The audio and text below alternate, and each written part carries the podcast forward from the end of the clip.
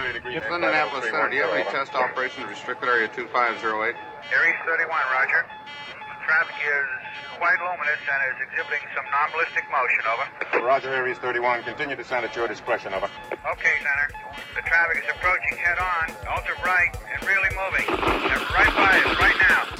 There are a thousand UFO sightings reported around the world every month. 90% of these sightings can be explained, but 10% cannot. Officially and unofficially, the U.S. military has been investigating UFOs since 1947. Their top secret goal is to find out what's behind these unexplained sightings. The Pentagon classifies them as unusual airborne anomalies, but a better term is X Files. Join us now as Mac Wanwan and Commander Cobra explore these unsolved cases, UFO incidents that baffle even the U.S. military. This is Mac Maloney's Military X Files. And now, here's Mac Maloney. Well, good evening, everyone, and welcome to Mac Maloney's Military X Files show here on the Distant Thunder Radio Network. This is Mac Maloney. What a show we have for you tonight. But first, let me introduce the members of the posse, or the poussée, as the kids say on the streets of Paris. Girls, get ready. Get your mister, get your big box of Kleenex, big box of wipes, your fan, your easy chair, and that big old squeegee, because the very famous Juan Juan is here. Hey, baby. Hey, Mac. How's it going? Hello, girls. Hello, ladies and gentlemen, and all ships at sea. Welcome to the show. See, I, I can breathe now once I do your introduction. That's when the butterflies go away. Oh, good. Okay. Hey, baby. Thought, hey, baby. thought you uh, would want to know that. Okay, everything good with Well, I you? was talking to my audience first. Sorry, Mac. oh, that's okay. Uh, that's what we want. Um, okay. Go, everything's okay with you? Did you get that towel laundered yet, or is that still on the to-do list? Uh, it is on the to-do list. It's still hung up with thumbtacks, uh, airing out for like the last six months. Nice, nice. But okay. uh, yeah, it's scheduled to go into the laundry pretty soon. okay. airing out isn't really the problem, though, isn't it? More stain removal. No, it yeah, Okay, good. okay, here we go. Oh no. it's see, it's seen a lot of action this summer. There you go. Okay, uh, going uh, up further north in his uh, compound, um, formerly a bunker up there in the great state of Maine. They know him as Coco on the streets, but we know him as Commander Cobra. CC. Good evening, Mac. It's as wonderful to join you, and thank you so much for having me. Yes, yes, As always, a privilege to join the formation and be on the wing. yes. Is that a what kind of airplane is that in your background there? Is that an F thirty? That's an F 35. Wow. Okay, I thought you hated that airplane. No, No, I don't hate it. I thought you were not a big. I'm fan. very ups. I hate the how much it costs, and I hate all the problems that are associated with, it, and I hate it took 15 years to field, but it's still a good airplane. Sounds like you hate it. Okay. yeah, it does. anyway, okay. now let's go up to our national correspondent up in Battle Creek, Michigan. The uh, the Battle Creek. What do what do we call it? The Battle Creek of the Republic. Battle Creek of the Republic. That's it. Okay. Switchblade Steve Ward. How you doing, Switchy? it is great to be here representing the Republic. Yes. Okay. All right. Whatever that means. Sure. Okay. Everything okay up there in Conflicts Land? Beyond wonderful. Kellogg Land? Yeah. Good. Good there. Okay. Let's go to. Did they ever have a major conflicts? uh, corn, cornflake, cornflakes uh, conflict? explosion or anything like that, where you know, like they had in Boston with the With the molasses? Have they ever had We a just we, we we gauge it by how loud the snap crackle pop is from, go. uh, from Ah. Battle Creek, and Yeah. uh, it's uh, it's you can just barely hear it. If it gets a little bit too loud, it something it could be like a a, a, a boiler explosion That's or a something. one. Really? wow. And just for the uh, listeners, the molasses didn't explode; it fell off a truck, Fell off a truck. Right. fell off, fell off the uh, the, the Yeah, cart. okay, so I embellished the story, all right? Okay. Wow. Wow. it's the first time for everything. One one. It fell off the truck. That truck must have been huge because it It was a horse-drawn. It was actually a horse-drawn cart. Yeah. Uh, yeah, we're gonna have to look into that because I believe it was a big tank because like twelve people. Yeah, it was a big tank. You're right, Mac. It was inside the uh, the foundry. Yeah, people drown. I mean, people actually drown. Yeah, in right. molasses. You can still smell the molasses down there in the north end. Anyway, um, so uh, let's go to Jocko Johnson, our southern correspondent. There he is, looking relaxed as usual. Hey, are you, Mac? How Jocko. are you? Glad, glad to be here, guys. Okay. You know, I, when he said it fell off the truck, where I come from, it's a completely different meaning. Well, the, the, where we No, come from too. meaning up in the Boston area. Yeah, yeah, Oh, okay. exactly. Okay. um, also, in um, saving the best for last, in the studio with us tonight, making another rare appearance, and apparently, I don't know how many times you can make an appearance when it's not rare anymore. But the lovely Lois Lane is here. Hi, everybody. I was thinking the same thing. It's not rare anymore, is it? No, oh, I'm thought you were thinking about molasses. No. Did you know that that there was a great Hello, Lois. molasses explosion in New York, in Boston? In Boston, yes, actually, Mhm. I read a book to my class every year about it on Really? the anniversary of it. Hmm. Wow. Wow. Huh. Catch how relevant one one. Yeah, is. tonight. I'll say. Okay, and As also always. up there in uh, Sideways, New York, our favorite good witch, Raven, is with us. Raven, how are you doing? Hi, my friends. I'm doing well. Thanks for having me. Okay, looks like a big bun night from here. Yeah, I thought you Does. guys were were worth doing one more bun We deserve for a the bun. season. Why? You What- deserve one more bun. What happens? What happens during the? There's a no bun season. Is that it? Yeah, that's winter hat season. Oh, winter hats. I didn't have a winter hat that matched with my sweater, so I Oh. couldn't. I was like, well, what am I supposed to do? I can't look stupid on the radio. No, we Exactly. Oh don't. God, no kidding. even though it We're is going to do radio. We have one one for that. Okay, all right. So I'm keeping score on, on how uh, color coordinated you are. Raven, After this week, in case so you didn't know. no bun, no fun. Exactly. Okay. So uh, we have a uh, quite a few for you tonight. Um, we're going to be talking later on about how uh, in uh, American history, American military history, that the weather has affected uh, some very crucial events. Uh, is going to be talking about that. Uh, also, um, some new information came out, which uh, you know seems to be more and more proof that Noah's Ark actually did exist, and it's up in a mountain in Turkey somewhere. Coco's going to be telling us about that. Or as someone wrote to us the other day, they look on us as Marconi's wet dream. How about that for high price? Who said that? One of the fans. One of the fans? Yeah. We got some strange fans Yeah, up there, but we like them all. Tell me about it, there, brother. So anyway, Well, considering that uh, Marconi sent that first successful signal just down south of where you're broadcasting from, Mhm. seems somewhat appropriate that we could be his uh, illegitimate offspring. whoa, I didn't go that far. Wh- wh- Where, was it? Down the Cape? Was he down the Cape? Where, where did Marconi send Yep, us first? it's on the Cape. Down the sure is. It's down. There's a little museum down there. It's actually one of the better things to take in. Mm-hmm. Wasn't it Providence, Providence Town, was it? No, it wasn't Okay, Providence. All right, okay. You know that that has the highest crime rate in all of Massachusetts, Providence Town? Really? Yep. Wow, I didn't Not know that. Lawrence per capita. Jocko is raising his hand. Jocko. I, I don't want to talk over, so I Go just ahead. wanted to ask you. I'll tell you, actually, Marconi there um, took the credit for that, but you know he was having a lot of problems. He bumped into Tesla somewhere Oh, really? at a conference and talked to him about it. Tesla said, "No, this is what you're doing wrong," Mm. and he fixed it. And years later, Tesla or his family or somebody they sued the government to get the patent for radio. Oh, is that right? And Yeah. he, he won the case. Hmm. Yes, he did. They really? So Wow. Marconi, Marconi, I hate to say, one of my countrymen, he was. A thief. Yep. He was a fraud. Okay. Hmm. But, It you fell know, off the truck, Jocko. Yeah, back up. Exactly, Just back up. It fell off the truck. He couldn't help it. Talk you about a little history lesson. Okay, so anyway, we're going to start the show off with a bit, okay, as always. And uh, this one is going out on the edge. This is almost fringe like. This is the f- five really bad jokes about members of the show. Okay, five really bad jokes about members of the show. I asked Lonely Larry if he would be on tonight because one of the jokes involves him, but he's too busy playing pool. So we'll have to go on without him. So, Raven, you have the five bad jokes? I do. Okay. Are we ready? We are ready. Let's go. Five bad jokes about the uh, members of the cast, members of the gang, the crew. Let's start the music right now. Number five, please.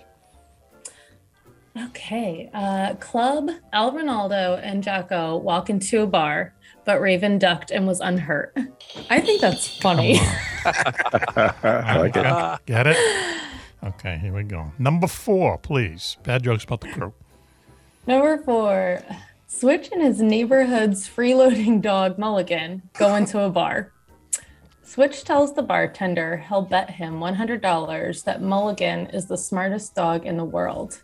As proof, Switch says to Mulligan, What's on top of a house? Mulligan goes, Roof. He asks him, Who is best? Who is best baseball player ever? Mulligan goes, Roof. But the bartender stops him there and says, Any dog can do that. He tells Switch to go into the men's room and wait there while he gives Mulligan a task. If the dog completes it, the bartender will give Switch $100. If he fails, Switch has to give the bartender $100. Switch agrees. Once he's gone to the once he's gone, the bartender gives Mulligan a $20 bill and tells him to run across the street to the liquor store, buy a bottle of whiskey, and bring it back. Mulligan takes the money, runs and runs out of the door. 20 minutes go by, but Mulligan doesn't return. Finally, Switch comes out of the men's room, pays the bartender $100, and leaves. He finds Mulligan in the alley next door having sex with a poodle. He says to him, "Hey, what happened? We've had we've had this great scam going for years, but you've never done anything like this before." To which Mulligan replies, "Well, I never had 20 bucks before." Oh, okay, bada boom. Come on. Whoever whoever wrote that was great. I was cracking up. Okay, well, number three, please. Bad jokes about the crew. Talk about high Number three. strangeness. Yes. Yeah. Did you He's a know? pretty smart dog. Yes. Did you know that not only is Lonely Larry a proud Polish descent, he's also a well respected architect and engineer? One day, the Polish president asked to meet with him. He tells Larry he wants to put an end to all Polish jokes forever.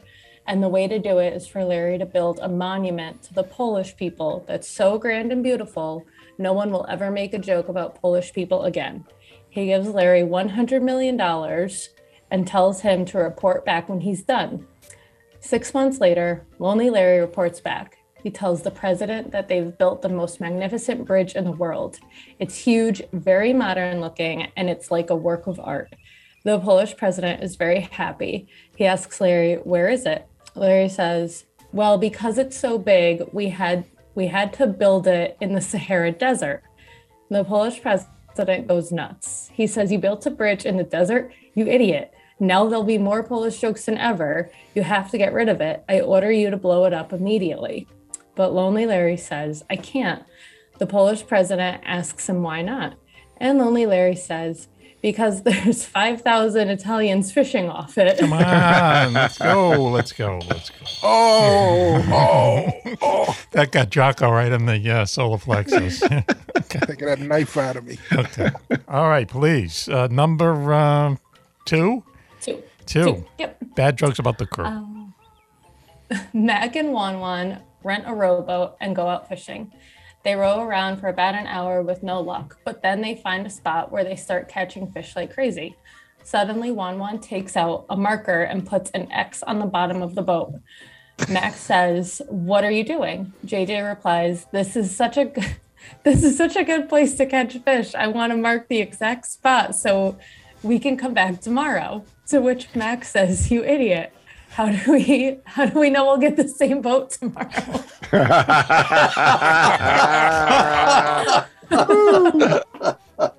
that was good. Oh, I love these. These are like the perfect amount of cheesy. Oh, I love it. Everyone but Lois is laughing. Lois says it's. Oh, she's smiling. Oh, over her head. Okay. Well, you are short. So. Okay, here we go. The number one bad joke about members of the crew, please. Number one, Coco and Teddy the ballless horse go to Yankee Stadium. Coco tells the Yankees manager that Teddy is a fabulous baseball player and he wants the Yankees to put him on the team. The manager laughs at him and says, But he's a horse. Horses can't play baseball. Cece tells him, Just give him a tryout. The manager agrees. Teddy takes a glove in his mouth, goes into the outfield, and incredi- incredibly catches every ball hit to him. He then goes to the pitcher's mound and, using his mouth to throw, strikes out 10 Yankees in a row. Then he takes a bat in his mouth and hits nothing but home runs on every pitch thrown to him. The manager is astonished. He says, My God, he can catch, he can pitch, and he can hit. It's amazing. But can he run? To which Coco says, if he could run, we wouldn't be here looking for a fing job. Come on. All right, all right. Can we clap for ourselves and then we will. There you go. You'd be an aqueduct. Five bad jokes. Yeah, you'd be an aqueduct. Five bad jokes about the crew. Okay. Wow. Look at the um, look at the spikes there, Excellent. honey buns. Oh, I'm sorry. What's, That's- that's what what does the plausometer say? It, it, it's going crazy, believe me. Is it? Yeah. So why don't we leave them laughing and take a uh, quick commercial break now, and we'll be right back after this. You're listening to Mac Maloney's Military X Files Show here on the Distant Thunder Radio Network. The entire gang is here, and we'll be right back. We've all heard of Area 51, the U.S. government's top secret base in the Nevada desert. But have you ever heard of Area 52 or 53 or 54? 54? How about Tonopah Test Range or the Navy's secret base inside the Bermuda Triangle? Find out about them and more in Mac Maloney's Beyond Area 51 Mysteries of the World's Most Forbidden Places. Did Richard Nixon show Jackie Gleason a crashed alien spaceship near the swamps of Florida? Is it true that more UFOs are seen over a small Scottish village than anywhere else in the world? And is there a secret place in Russia that some people think is heaven on earth? In Mac Maloney's Beyond Area 51, you'll visit more than a dozen top secret places around the globe. The haunted forests of New Jersey, a valley in Colorado where shadows come alive and humans can fly without wings. And where's the only secret base in America that's not been visited by UFOs? You've heard Mac talk all about these places on his radio show. Now you can read all about them yourself. That's Mac Maloney's Beyond Area 51 Mysteries of the World's Most Forbidden Places. Now on sale at Amazon.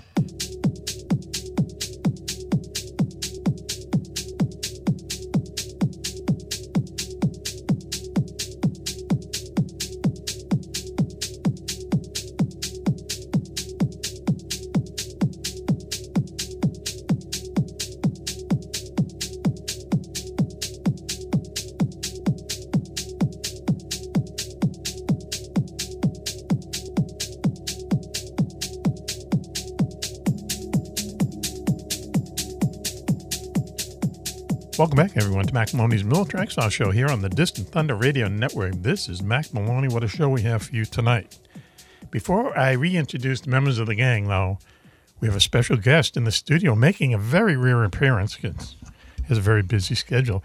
Pistol Pete. Yeah, Pistol Pete well, Falcone. When's the last time? No way, really? Yeah, he's Hey. here. Yep. I was on cleanup duty today. So thank you. Yay. Thanks. That's a spontaneous round of applause there. Pistol Yeah, somebody had to Wow. empty the wastebasket. So Oh, really? turned out Yeah, to be yeah. me. Yeah. Don't you- it's my week. Hey, don't you Did have you your, run into Bob yet or what?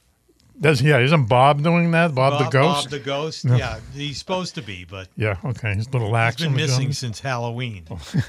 Um, I thought he tripped over the recycled cans bag out back one time. That's right. you know, you Pretty don't. thought it was a cat, but there was nobody there. we should explain that uh, Pistol Pete uh, owns the uh, radio station where we broadcast out of, and he also uh, owns a network of stations, correct? Uh, well, a handful. A handful. Okay. All right. How many exactly? Uh, I- there's Four. like uh, six or seven Oh, at this six. point. There's more than a As handful. of five o'clock Wow. today, yes, Yeah. that was the number. It's more than a handful unless you're from Mars and have. You just tell me how many you told you you told the IRS. Yeah, that's Oh, okay. All right. Uh, we have four. We if understand. you're from the IRS. Four, three and a half. So, um, and and um, very popular format, Seacoast Oldies, right? Is that your That's one of them. That's kind of the main, the main thing is it's in the biggest market. So, okay? All right, and that's the music of the uh, 60s and 70s. '60s and '70s. Yeah, people love that, right? Oh yeah, I very listen to cool. it. And I you listen don't, to it all the time. I love it. Yeah, yeah, you don't get it that often, you know, on commercial radio anymore. yeah, right. Yeah, So- cool. Yeah, okay, Yeah, totally built for the boomer generation. okay. And what's your and you have FM station as it's AM and FM, right? Correct. Right. Okay. Yeah. What's your other? What's the Portsmouth FM station? Is that the? That's Seacoast Oldies. Oh, okay. What's? Yeah. Do you have any? Do you have a heavy metal channel or anything No, like no, that? no no heavy metal. We, How about a comedy channel? Would you No, be that'd be a good one. Can No. we pitch that to you, me and one? no. The only comedy uh, around here is the balance sheet every month. Wow, there you go. Okay. okay. Whoa, sorry.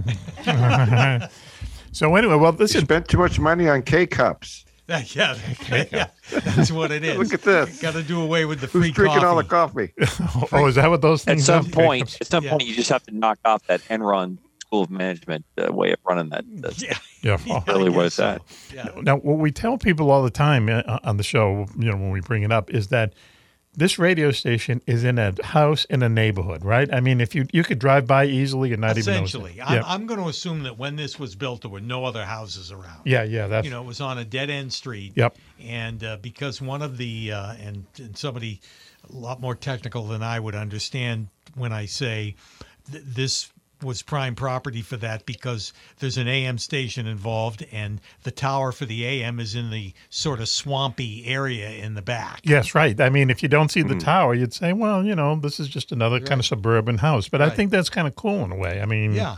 Um, Yeah, the neighbors like it because then they can get the station on their toaster. And everything. Yeah. all right. Exactly. Yeah, yeah. From Juan Juan, you would know that stuff, the old RF I, stuff. I was yeah. troubleshooting problems like that in the Portsmouth area, across from uh, the big tower there on Route One in Lafayette. People- Yeah. and they were getting um, on their fax machines or fax lines that were being installed for DSL, Right. mind you. They were Okay. getting a clear as day audio from the railroad state, not railroad, from Um, the radio station. Yes. Yeah. And uh, On their you toaster? know, you have to file a complaint in order Hey, to get it corrected.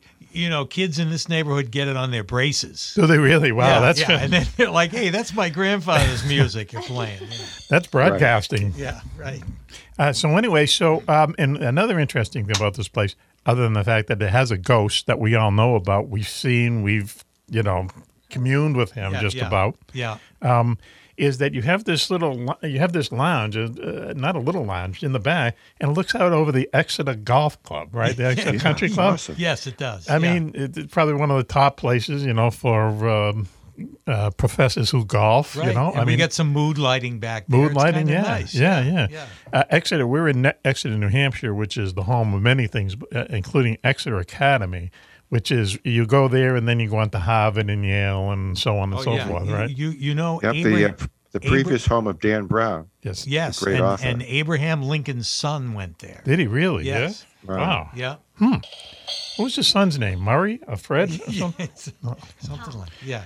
Right, A very, very kind of old school, old money place to go. Yeah, Exeter sure. Academy. You know, Yeah. so yeah, so we're in good company. And then right up the street was where the Exeter incident happened, one of the most famous UFO incidents ever. That's right. Right. So wow, we're in the center of it. That's what they talk about here in town. So Seacoast Oldies, you can get the app, right? We're on the app. How do they get the app? Yes, your show is uh, available through podcast on our app. Just go to your uh, and, and your app store, search Seacoast Oldies, and you'll be able to uh, listen to the station Mm-hmm. or uh, listen to any of our podcasts. Okay, cool. Now, uh, Pete's uh, limo is waiting for him outside, and I can tell the driver's getting a little anxious. but I got one more question. I hear that you've recently got a new spokesmodel for the uh, for the station, Yes, uh, Ms. Cash. Yeah, Lola Cash. Lola yeah. Cash. Yeah, Yeah, huh. and um, yeah, we borrowed her from your show. Okay. and uh, she's had two great. Two great runs through Yes. all of our social media and and Mhm. all of that, and uh, she's a staple of the station now. As it turns out, Lo- Lola Cash is right with us. Come here, Lola. Just say something to this microphone. Hi. she might sound a lot like Lois Lane, as it turns out. right? But That was compelling for sure. total coincidence. Wow. Okay. Yeah. So, um, one last question, and then I promise I'll let you go. That- you, you, uh, we've uh, we've talked about this before. You are compelled to play Christmas music twenty four seven around Christmas season, right?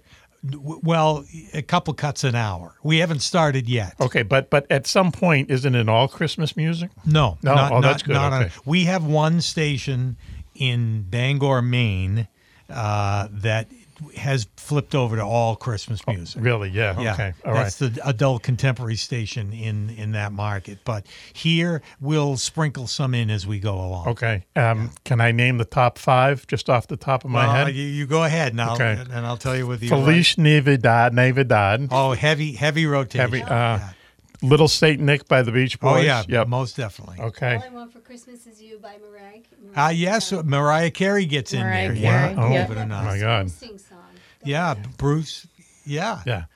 If, Lola, you, oh, um, Bruce Springsteen? The Paul McCartney song, Christmas Time. Yeah, yeah, it. and and and Hate it. A couple of Springsteen. I Springsteen die tunes. a little bit like it, I inside when hate I hear that song. Which song? The It's Bruce horrible. Springsteen song How Santa about Father Claus is coming Christmas by town. Greg Lake?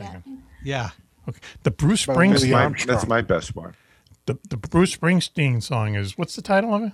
Well, he does uh, "Merry Christmas, Baby." Oh, that's and he right. does. Santa Uh, Claus is coming he does Santa Santa, Claus Claus is coming to town. Wow, how can I and forget? um, John Mellencamp doing. Uh, Mer- um, uh, wow. it yes, just- no, just uh, escaped uh, uh, Mommy saw Uh, Daddy. yeah, yeah, yeah. Mommy saw Daddy kissing Daddy, Santa Claus. all over Santa Claus. Yeah.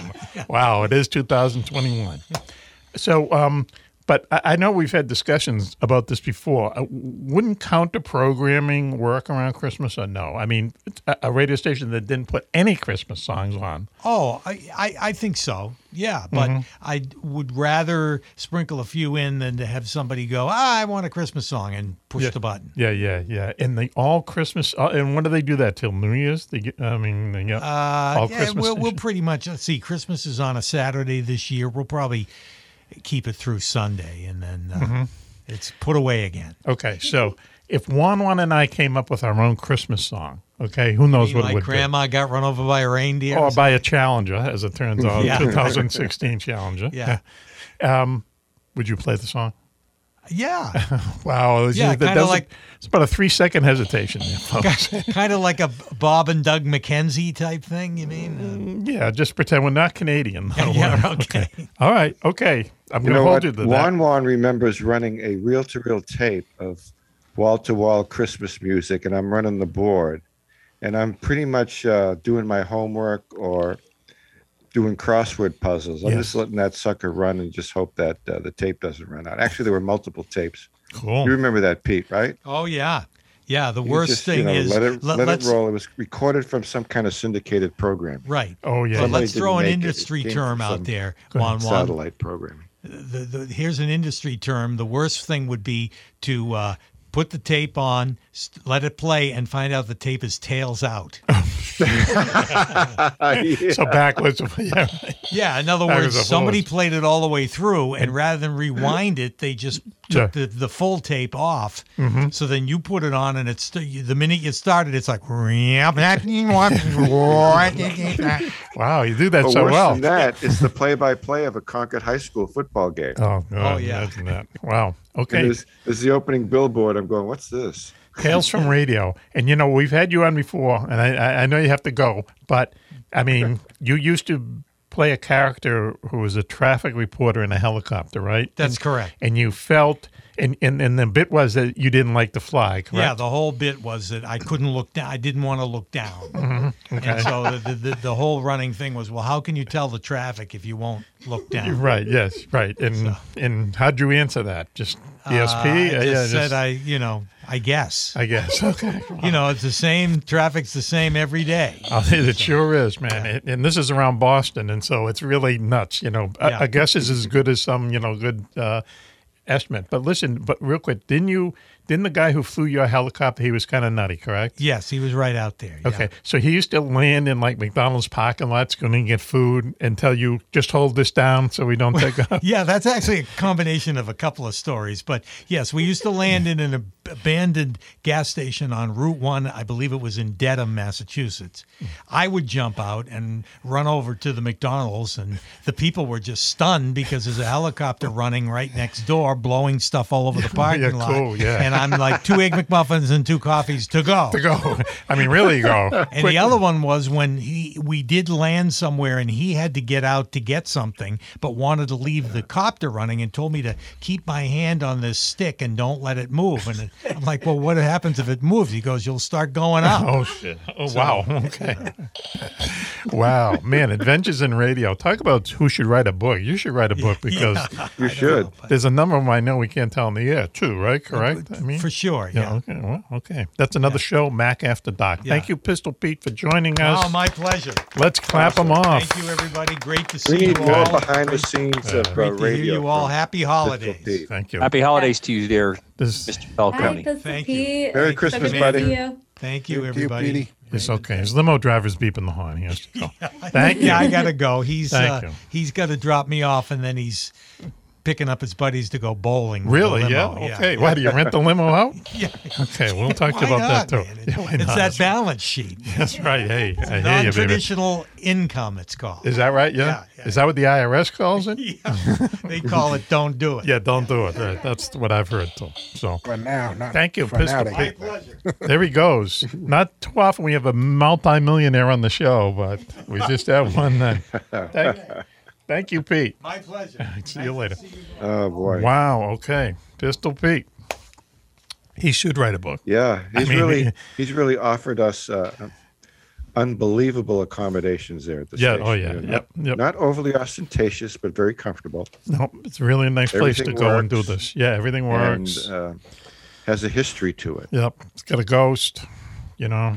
It's but Mac, it, it's funny how stations did um, populate housing areas where Mm. there wasn't really a housing area there before. Yeah, the, well, and that's the the station that I worked in was in the middle of a It's uh, it's it's got to be. area, and you know that when they allowed a tower to be there Mhm. with a considerable amount of power, you know, a couple thousand watts. Yes. And how it can affect other things in the area. Yes. Yeah. Yeah. Yeah. You had to have a, a certain boundary where you know you, there was nothing around you. He wasn't kidding about the and kids all of a getting sudden they said, "Oh, we got we've got tools to f- just filter that stuff out and make it make it not uh, interfere. So let's build know- houses all over the place." Before we get to Coco, I know he's uh, chomping at the bit, but let- something uh, just a thought just came to me. Okay, maybe it's this Jenny Ice. I don't know, but you know, he was saying that kids pick up you know the radio station on their uh, braces. But I-. I, have heard people you know that have picked up radio sounds on things that aren't radios, right? That's Oh, yeah. possible. That's Okay. that's very common. Okay, so Or listen. at least there's reports. Lucille Ball being one of the more popular ones Yep. that used to talk about in the seventies. World War II. Hmm. Okay, so switch. How about that? Hearing aids is a real popular one. You got a hearing aid, That I could and you understand. go, "Wow." Yep. I can't hear the TV at all. I hear this. Well, uh, when you have and a roll. electronic device that uh, can be attenuated, that's uh, perfect. It doesn't surprise me. But when you have people that have, uh, you know, certain cranial structures or the way their Mhm. dental work is arranged, and Dental they're picking work. up vibrations, Right. it's pretty Yes. interesting. it's crazy. Hey, switch, real quick. Yeah. Uh, remember we did you did the story on the guy who heard the voices through his welding machine, through his welding torch. Uh, Maybe that's when he when he keyed up his welding torch, he Yes. started to hear uh, voices, evil voices, plotting uh, uh, very wicked things against mankind. That was just a supervisor. yeah, probably one of That's all that Pete's uh, Pete's stations. No, but I mean, uh, is that possible? Can someone get radio waves through their, you know, blowtorch? I, I would I would think anything would have a uh, electromagnetic coil or whatever. I suppose it would be possible Hmm. with the, the right conditions are Well, set. I might have cracked that case. Okay. Did you ever see the Partridge Family episode where uh, No. Tracy's braces goofed At up their Gilligan's whole- Island. Oh boy. If they turned Gilligan upside down, it would turn his head to tune in the right station. Oh yeah, that's right. Wow. Okay. See, so All I right. guess it's real. How is that show that still not on the air? That's I just don't know. amazing. I I don't know. How did it That ever kind of get? quality writing, that kind of in-depth kind of entertainment. My favorite episode is when the Harlem Globetrotters visit the island and they have to play No, Jim Backus and I his don't- wife. Absolutely, yeah. yeah. I do not remember that one. Anyway, okay, there's a stroll down memory lane. Well, While if they visited the island, why couldn't they get everybody else? that's the big mystery, man. That's the big mystery. So uh, now, uh, Coco, we're going to go to you because uh, we were talking off air that there's been new, um, you know, evidence or whatever uncovered that leads to the more of a likelihood that Noah's Ark did exist and um, is up in a mountain in Turkey somewhere. Everyone knows what Noah's Ark is, right? God came down to him and said, "Build a big boat, quick, get two of everything, get on the get on the boat, and uh, you know get ready to sail." And that's what happened. And 15 cubits by 20 cubits. Hmm. Uh, what's a cubit? figure that out. Now you're doing the remember routine that, from right? uh, a comedy routine. Bill Cosby. Here we are talking about yeah, Bill Cosby. Here we are talking about. you picked uh, the right comedian, man. Uh, anyway, is he still in jail?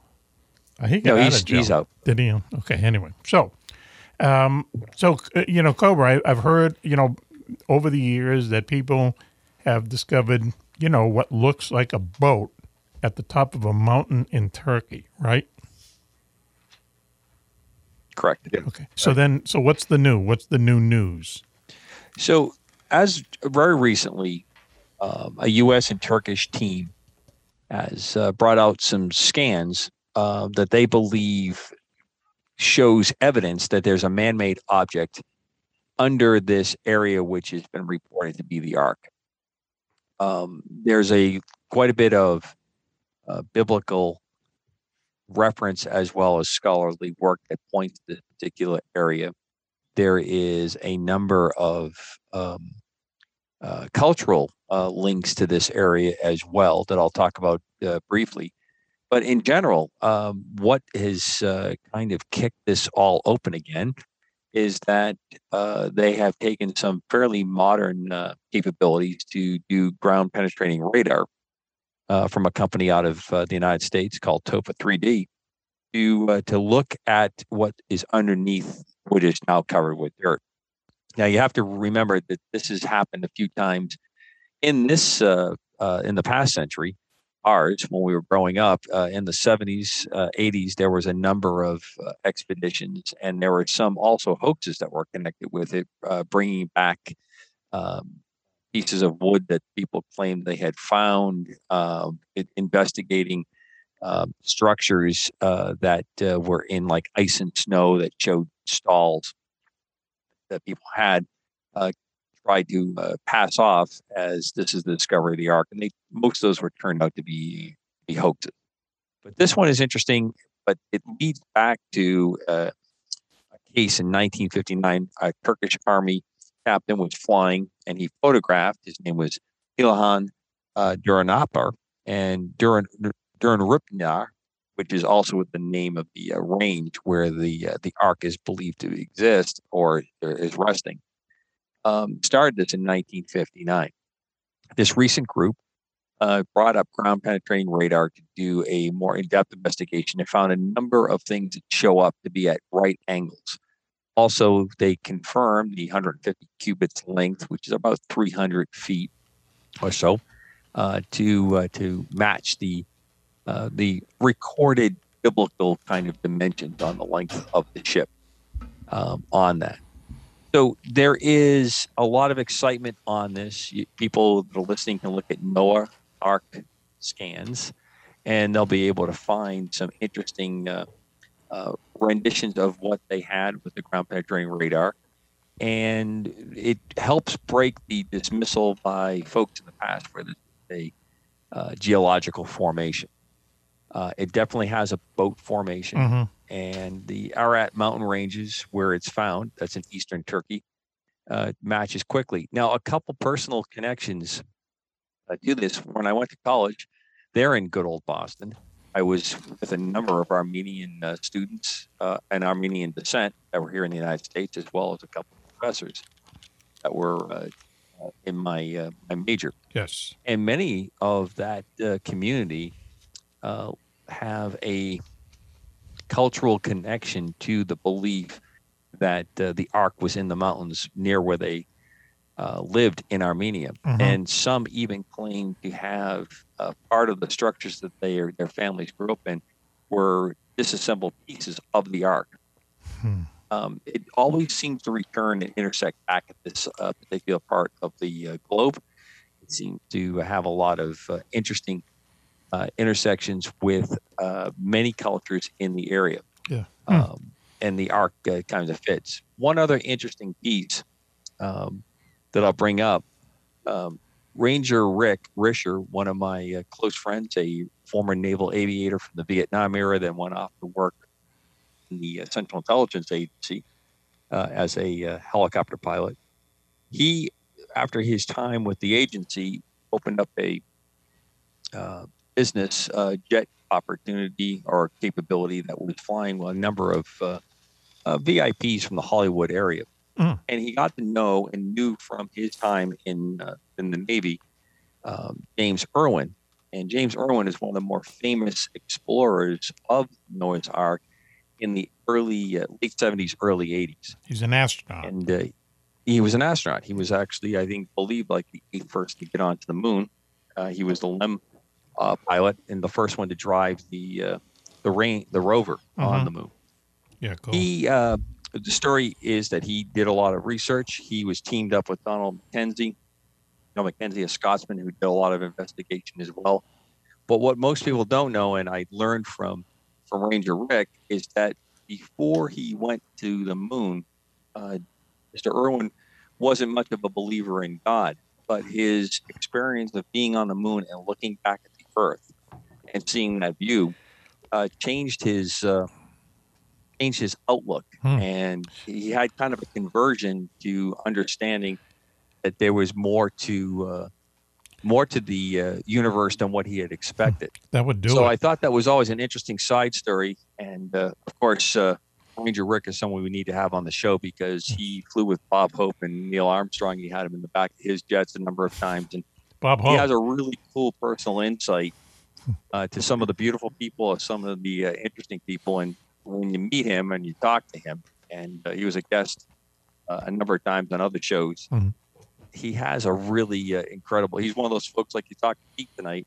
Yes. You need to write a book. You know, you need to put it down because he's had a lot of really crazy experiences. But it's interesting that connection because he had spoke uh, with him Yes. uh, him being James Irwin, and he really felt compelled, and he believed he had found the Ark in the 80s. hmm Now, here's a quick run to uh. Juan Juan. I think Juan Juan. Go ahead. I've always had a connection, as I kiddingly have said, I'm going to build a barn the shape of an ark because we keep collecting animals up here. Get the And I neighbors changed My nervous. name to Noah, and that won't be for tax reasons, but I think it's probably Go ahead. beneficial if I did change my name to Noah. Um, I uh, remember with my dad, who's always been kind of a nut for this kind of stuff. He loves this kind of stuff. He's the reason I got interested in the paranormal and specifically UFOs. We went to the Granada Theater in Malden, and I remember seeing yeah. the documentary that came out about the the discovery. And of Yeah, course, yeah, yeah, Juan Juan could have probably been there. Would obviously have been working the crowd uh, with some young lady back in those days. Absolutely. I was I was Working child. crowd. I. I was barely. I, I, I qualified for the cheap Wait a minute, hang on a seats. second. That's Working the I was in those days. Working the crowd But, with uh, some young lady. What the what the fuck's that mean? Does anyone know? Well, he he, he speaks uh, quite highly. I mean, Juan Juan and I are the only two people in this audience that remember when the Granada Theater had a balcony Yep. okay. that looked yeah. down on the one screen, and then late in the '70s they filled in that that and they put a second screen in, so you had the theater one and theater two. Oh wow. But I do remember going to there when it was a balcony and watching the movie from the balcony. Yeah, You know, Which Juan Juan sometimes was you didn't probably watch the working movie. like you know working like a Hold on. Here's a If you little. sat at the front row of the balcony, it, it afforded an opportunity that was even uh, more worthy than what might have been playing, except for a hard day's night, of course. Yeah. What? What? What? what, And that was uh, the view that you saw of the young ladies down below. Okay. All right. Wowee, man. How old I'm were you? saying. Five, six? Just saying. Did you, did you bring spy glasses with you? Binoculars? Look down? No, just All right. bare eyes. You know, better vision than I have now. I you see. know, I it's, uh, understand. Okay. That's what the porn's for. Yeah, well. Uh, Jocko is raising his hand. Jocko, please. Uh, I, I was just gonna say I love Juan, man. He kills me. He just plays that was it? Four Okay. years old. He's four years old chasing these. Yeah, birds around, yeah. You know? Rode his tricycle up there. So, uh, just two quick questions on Noah's Ark. All right, once again, um, maybe you covered this, but why don't people just climb up to the top of the mountain and take a sample? The Turkish government won't let people climb the well, mountain. it's all something? covered over, Mac. If, if, if folks go to see this latest story, which is which is connected, the U.S. Sun has a really good feature on it. Yep. They have a video connected with it. You'll see that it's covered over. And if, it, if you think back to biblical times and the in the ancient scale of it, you would imagine that it would not be sticking out. A wooden structure wouldn't have survived, uh, unlike the pyramids or something uh, like the Yeah, Sphinx sure. or something like that, which is made of stone. Yep. But this particular resting area where it, it sits and what they've been able to put together, they're finding now with the, the, the current technology that it has indications that there's something underneath it that's not a geological formation. Mhm. So you can't reasonably go up there and just grab it. Yeah. It's interesting you say that because there, there are Armenian groups that believe, literally believe, that the, the timbers of their ancient homes come from the ark. They Hmm. believe that, that, that their their ancestors brought this down and made these these simple uh, cliffside kind of dwellings Cool. and that's where the materials came from. Mhm. Mm, Um, so wow, how weird is that? if it's that's true? nothing's really exposed that you can get to it. It's not an easily accessible area. This really does require you to have aircraft to, uh, to Yeah, find and get to easily. Um, also, uh, the Noah's Ark story is in every, I think, every other major religion's quote unquote Bible too. Correct. You know, it's not, it's not, uh, it's it's not um, just the only, it's not just It's not exclusive to a Christian uh, yeah. uh, faith. right, And yeah. that's because the Old Testament really is not a Christian text. The. New Testament is a Christian text. Right, the Old. Testament is what you find in um, in Islam as well as Judaism and other uh, faiths in the in the Middle East region. Mhm. The interesting part about that is the, the Abraham is a recognized figure. Abraham comes after Noah yes, and he is a figure of the Old Testament that is recognized in both Islam as well as Judaism, hmm and then ultimately to Christianity because we we extend out of the uh, the Jewish side of the uh, of the faith. hmm What were they? Well, they had a lot going on back then. You know, at one point, I think someone said that when, uh, not to get into religion, but when, when Christ was alive, there were hundred million people on the planet. Does that sound right? That may be a fair estimate. Yeah, right. And also, when Christ was alive, the pyramids, some of the pyramids were already like three thousand years old. That that's what blows my That mind. That part's accurate. That's how ancient the pyramids are. So anyway, well, thank you, Coco. Let's give him a round of applause. I think Jocko had a quick question. Go ahead, I was just going to say, I mean, they did, the Roman Empire took censuses every year, so it Hmm. might have been close to that number. You know? Yeah. You had, you had a, Yeah, I just I don't I just don't Yeah, see don't how know. Tiberius and the rest of the boys were getting over to the, the subcontinent of India, how they were keeping a good tally on what was they- going on they in the, in the Asian part of the world and what was Right. happening on the islands. They said they made, you know, there was always a story of a legion that traveled to, to China, and we don't know yet. Yeah, I just I'm not sure they've taken a census though. I get Right, that, right. but, Well, I but guess I, they- have I heard guess that they- line used before, and it's important. I mean, historically, the Western civilization, that forcing of a census is critical to causing a lot Right. of events. But I think uh, what- that's I gone was, I think I that I was- number- I was agreeing with like Max said, maybe just in that area around the Mid East and around the Mediterranean. I, I think that the number that was come up with, not with census, not so much with census, but you know, just anthropologists and so on know, you know, what was going on at the time in China, what was going on at the time in India, South America. They put it all together and said, well, you know, there's 40 people, 40 million people in China, there's 2 million people in South America, and that's how they arrived at the number. But who knows? Yeah, to it- me, to me, it seemed like a lot of people. I, I, I- I think that's a high number, 100 million in uh, basically 2,000 years ago. you know what, Mac? They couldn't read books. They didn't have newspapers, no TV, no radio, no Right. Good. They were they were reading books. The Egyptians They had had, like- hieroglyphics. Yeah, but they had scrolls. The- and you, the had to, you had to have a lot of money. Pain in the ass. They didn't have a a Oh, lot I, of- I they didn't have using a as lot in the mass do. population. Sure, Yeah, they I, didn't I have a lot that, to sure. do, so they will probably be producing a little quicker than we do today. Maybe. I don't know. and not living as long. farm hands you had. Is, is that better, his way know, of explaining like a birth rate explosion or something like Yeah, that? I, I would think. People had nothing to Not- do not- but. Right, they had nothing else to do. Wow. Okay, Jocko. It's history, man. Yeah, I, I, um, hey, hey, Mac, but or, or Snake, uh, this this thing in the seventies, did they not see this um, arc out from above the ground? Like parts Yeah. of it were. Aerial that was the claim, and it's been disproven that what they said they saw was not the ark. hmm, Okay. Wow. 'cause Otherwise, Because thinking, there was wow. talk about bringing back pieces of the uh, of the ark, and- Right. And, it was being analyzed and all that, and it's turned out that that most of that has been proven to be uh, to be a falsehood. bummer. Okay. Wow. Thank. Okay. Now So now I know anyway, thank you for elucidating us on both history and Yeah. religion. Mon- It's Monsignor Cobra. Yeah, Well, I wouldn't go that far. Maybe Father Cobra. He looks like a priest. Now, just look at him for a second. uh, people who can. I mean, if he had a collar on now, he looks like you know the priest who also coaches the basketball team, right? Father uh, And if anyone had the collar on, they'd look like a priest. I was playing in one of those CYO games, and I Yeah. threw a chair at a referee, and I found that later he was a He was a priest. He's a priest, huh? Whoa. I felt okay. bad. I got thrown You're out. lucky of you the can still be in the church. Yeah. I bet he That had guy, it. man. He knew he made a mistake. The guy. It was, you so, you So Jocko throws a chair at him. Cool. All right. You Well, you he, he, he lost the game for us. you'd you'd fit right in with the NBA. I guess his days, descendant was part of that Red Sox game in the playoffs. Oh, wow. Okay, you go. We're gonna open up that old wound again. So look, why don't we do this before that happens?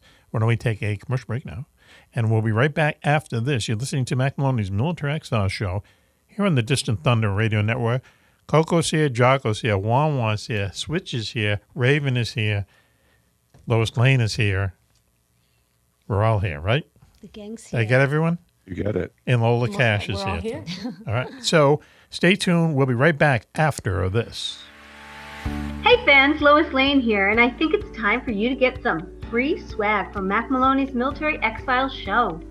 We have badges, pins, bar coasters, and some very cool 3D show logos that we just can't wait to give away.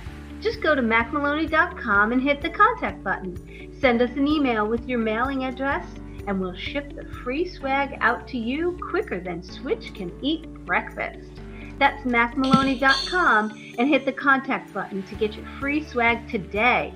Requests for tasteful news of Juan Juan will be handled on a case by case basis. Do you know where the world's most secret bases are located? Do you know what spooky action at a distance means? Is there a conspiracy by aliens to prevent us from conquering space? And where is the best place in the United States to see a real UFO?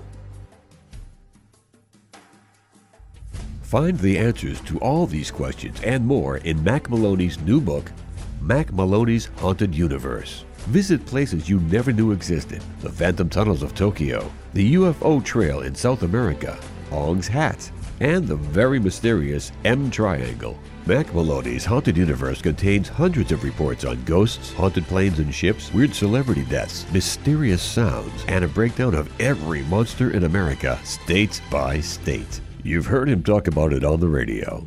Now, get all of Mac's paranormal research in one large volume. Mac Maloney's Haunted Universe, with a forward by the very famous Juan Juan. On sale now in your local bookstore or on Amazon.com.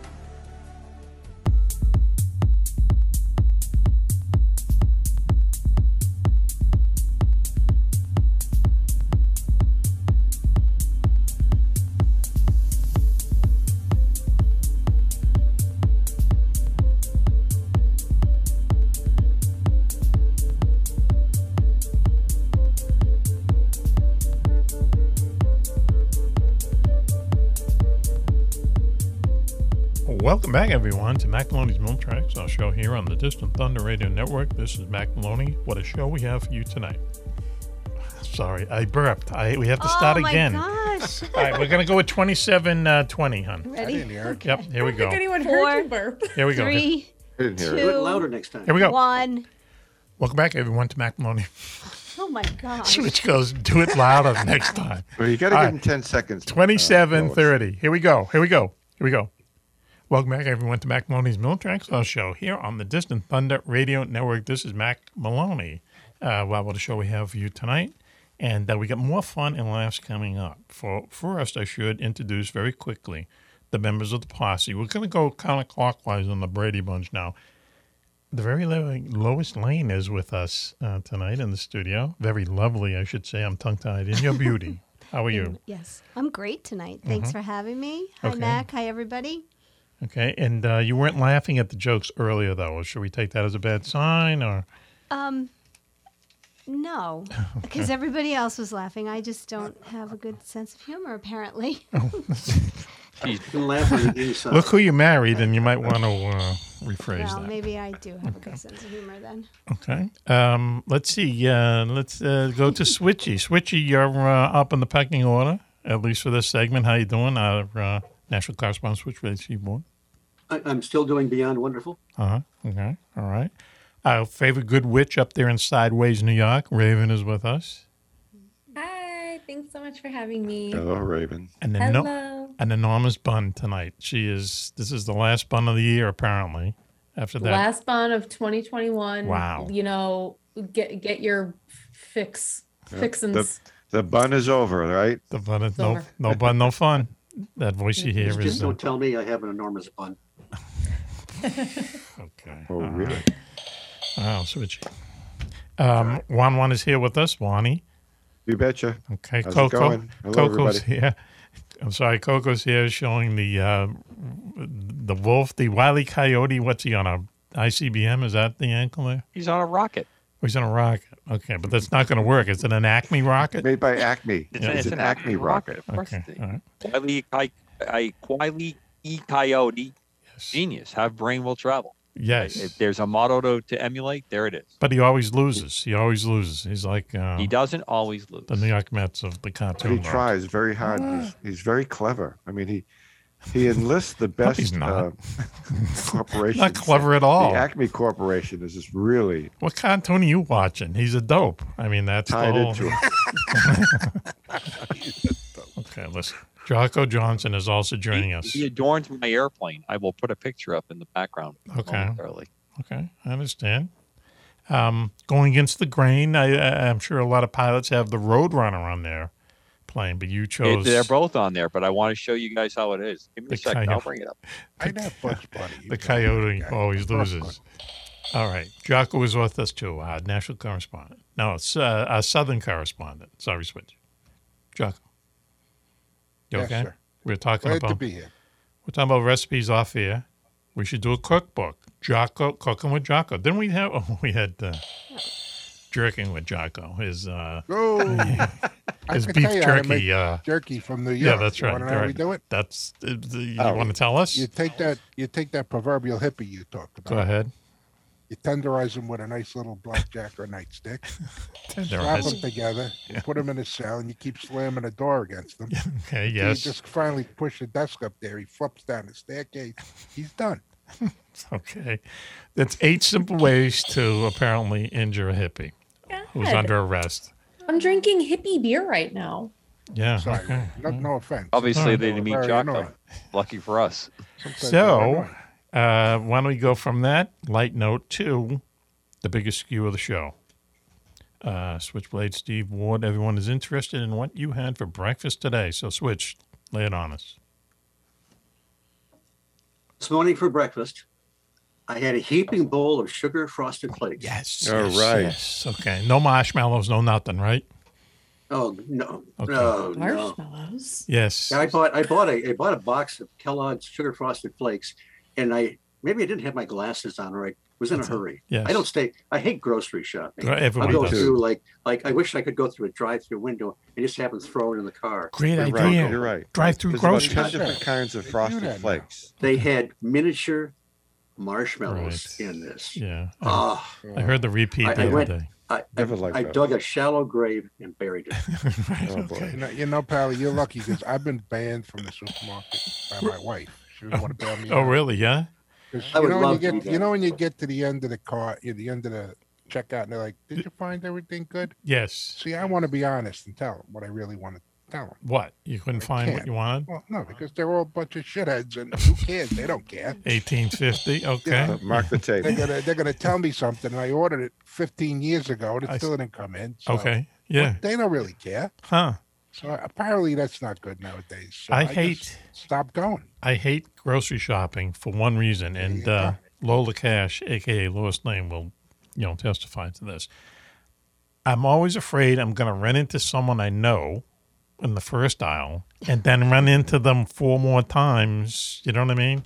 And so I've left. I've left entire shopping carts full of food just to get out of there. And And those are Listen, just those are people you know. I lock people up. I'm going to run into. I don't wanna that's even worse. Okay, go ahead, uh, Raven. You were you have a grocery store story. I can tell. You just put your head down and you just keep going. Just keep going, yeah. But but Just don't they pretend say? like they if, even if they say, "Hey Mac, I'm so and so," you just keep going. Yeah, but but like you didn't even hear them. But that's like standoffish, no? Doesn't that give off the bad vibe? Do you Standoffish. wanna do you- Oh, I do don't you know, Mac. I think small out of talk. store, leaving a grocery cart full of groceries that you didn't purchase, leaves a bad vibe too. So I mean, pick the lesser of the two evils. Okay. Lois isn't laughing at any of this either. Don't you agree that's one of my phobias? Oh One- yes, it's Okay. not. It's absolutely. Talk true. about someone with who you. should write a I'm book. with. Wow. Now she comes Right to there, life. Lois, Lois Lane writing the book on eh, eh, eh, Mac's phobias. eh, If you like eh, a volume set. Inside Mac. A to Z. So anyway, I don't okay. know. I meet interesting Uh, people in the supermarket. Do you, You I'll want to know bet what you I had do. for lunch? Yes, please. It sounds save us. Go ahead. I went I went to Denny's for lunch. Denny's Yes. Diner. Oh. I had a double decker diner hamburger, Oh, uh, fries, and a large coke. Yes, An yes, up, yes. upper decker burger? What? Double decker. double Double A double Diner decker. Oh my burger. God. So that was a like a, uh double decker uh, slices of bread, and it was uh, like a club sandwich. Yeah. No, no, it's like it's like a A double it's like hamburger. a double decker burger. It's burger. like a double Oh, okay. burger All right. burger. Had the fries. Hey, I didn't hear anything about a club sandwich. Oh, yeah. yeah. One one. What's what's going on I here? was just thinking, thinking about a club burger, sandwich, I guess. you know, for some slice reason, of bread, another I don't know why. burger. What is um what what are the fries like at Denny's? I don't know. Oh, they're, they're not bad. They're pretty good.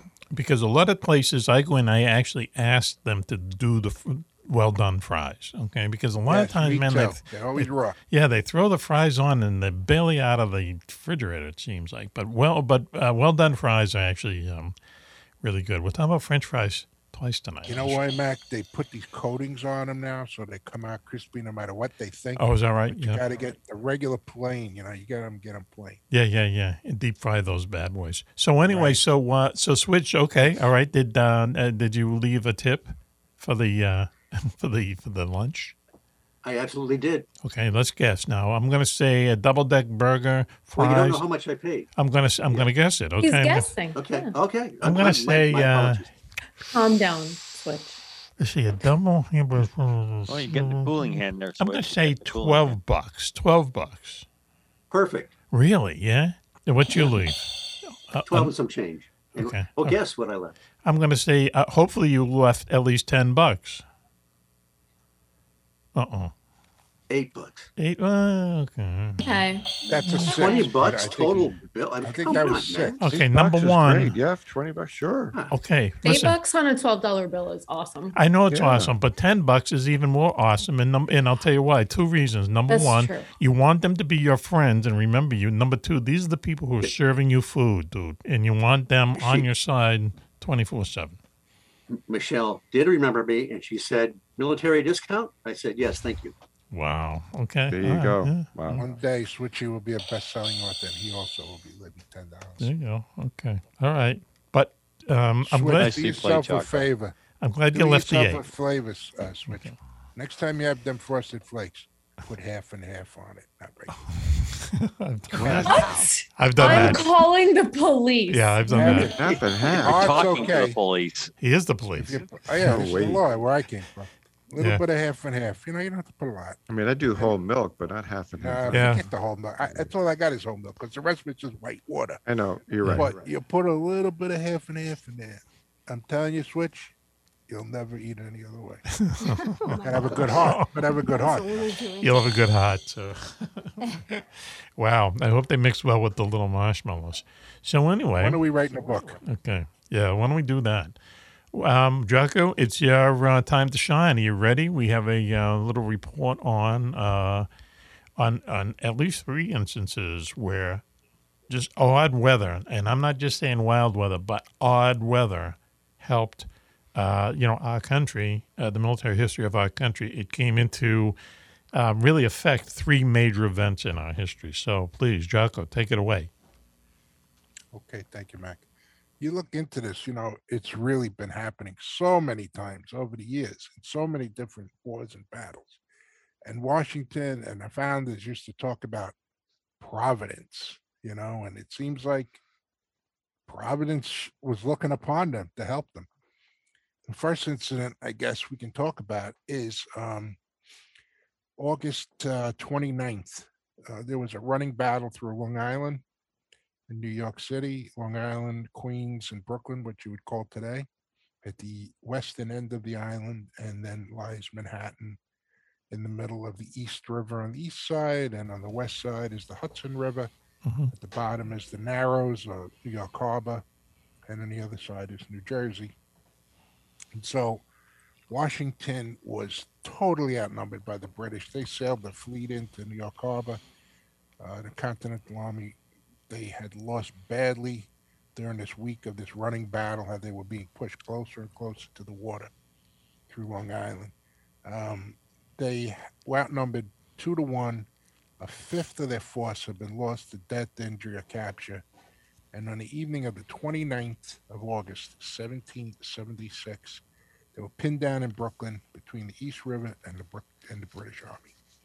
And they decided that the only way to do this was to escape, to have somebody left so we could continue this battle, or the revolution was over right here and now. So the Maryland Brigade, as they called them, or the Maryland Regiment, had come up from Maryland to help uh, in this war. They had volunteered. They have monuments all over New York for these guys. They actually sacrificed themselves in a holding action, a rear guard action, to um, keep the British off the American forces as they were escaping escaping the Continental Army. And Washington called in. Uh, basically, they were like harbor pilots, I guess you would say, the people who were familiar with the harbor. But what he would do is, and he done this, he did this also in Delaware when he crossed the bridge, when he crossed the Delaware to get to Trenton. Mhm. He had these guys that were his favorites, these Massachusetts boatmen. And they were from Boston. They were whalers and fishermen. Actually, Marblehead, Mass. I need to throw that in there. Okay. Go ahead. Cape Cod, I was going to say, from, you know, all around the area. And they were excellent fishermen. They could row boats and, you know, they did these ancient things that were done in ancient times where they would put cloth on the wheels of the carts and the shoes of the men and Mhm. the uh, everything weapons. And they would actually put cloth wrap the oars so they wouldn't hear them splash Wow, cool. Yes. as they would row. And they really, these guys were something they knew about, you know, how to get across a river. Yep. Well, the Marylanders had kept these campfires burning throughout the evening and the early morning so that the British thought the Americans were still on the side, on, on the Brooklyn side. Mhm. And um, it was raining for days and they were in like quagmires of mud. And at about 5.30 in the morning, the sun came up. But for some unknown reason, there was a fog that was said that uh, it said Mother Nature put out a fog, a form of liquid and gas. Mm. Between the rain and the fog, it was so tremendous that they said British soldiers uh, and Marines were sitting in the mass of the ships looking down into the river, waiting while like 5,000 troops are coming across in these boats in daylight.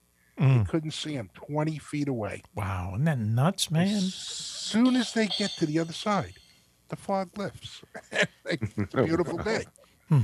I mean, how And strange like, is you that? know, So, how many people? How many? How many soldiers were? Wow. And basically, this is the evacuation in New York. It's, it's considered one of the you know the biggest victories of the revolution because it the army survived to fight again and, and ultimately win. But um, Correct. Um, what was it like? Maybe four or five thousand guys.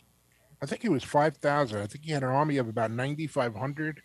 And, you know, throughout whoever was captured and Mhm. died and, you know, the casualties, Right. um, that was all he had left. And he, you know, this was just a fifth of his force, they said, uh, Mhm. that were left alive. Yeah, yeah, yeah. got across.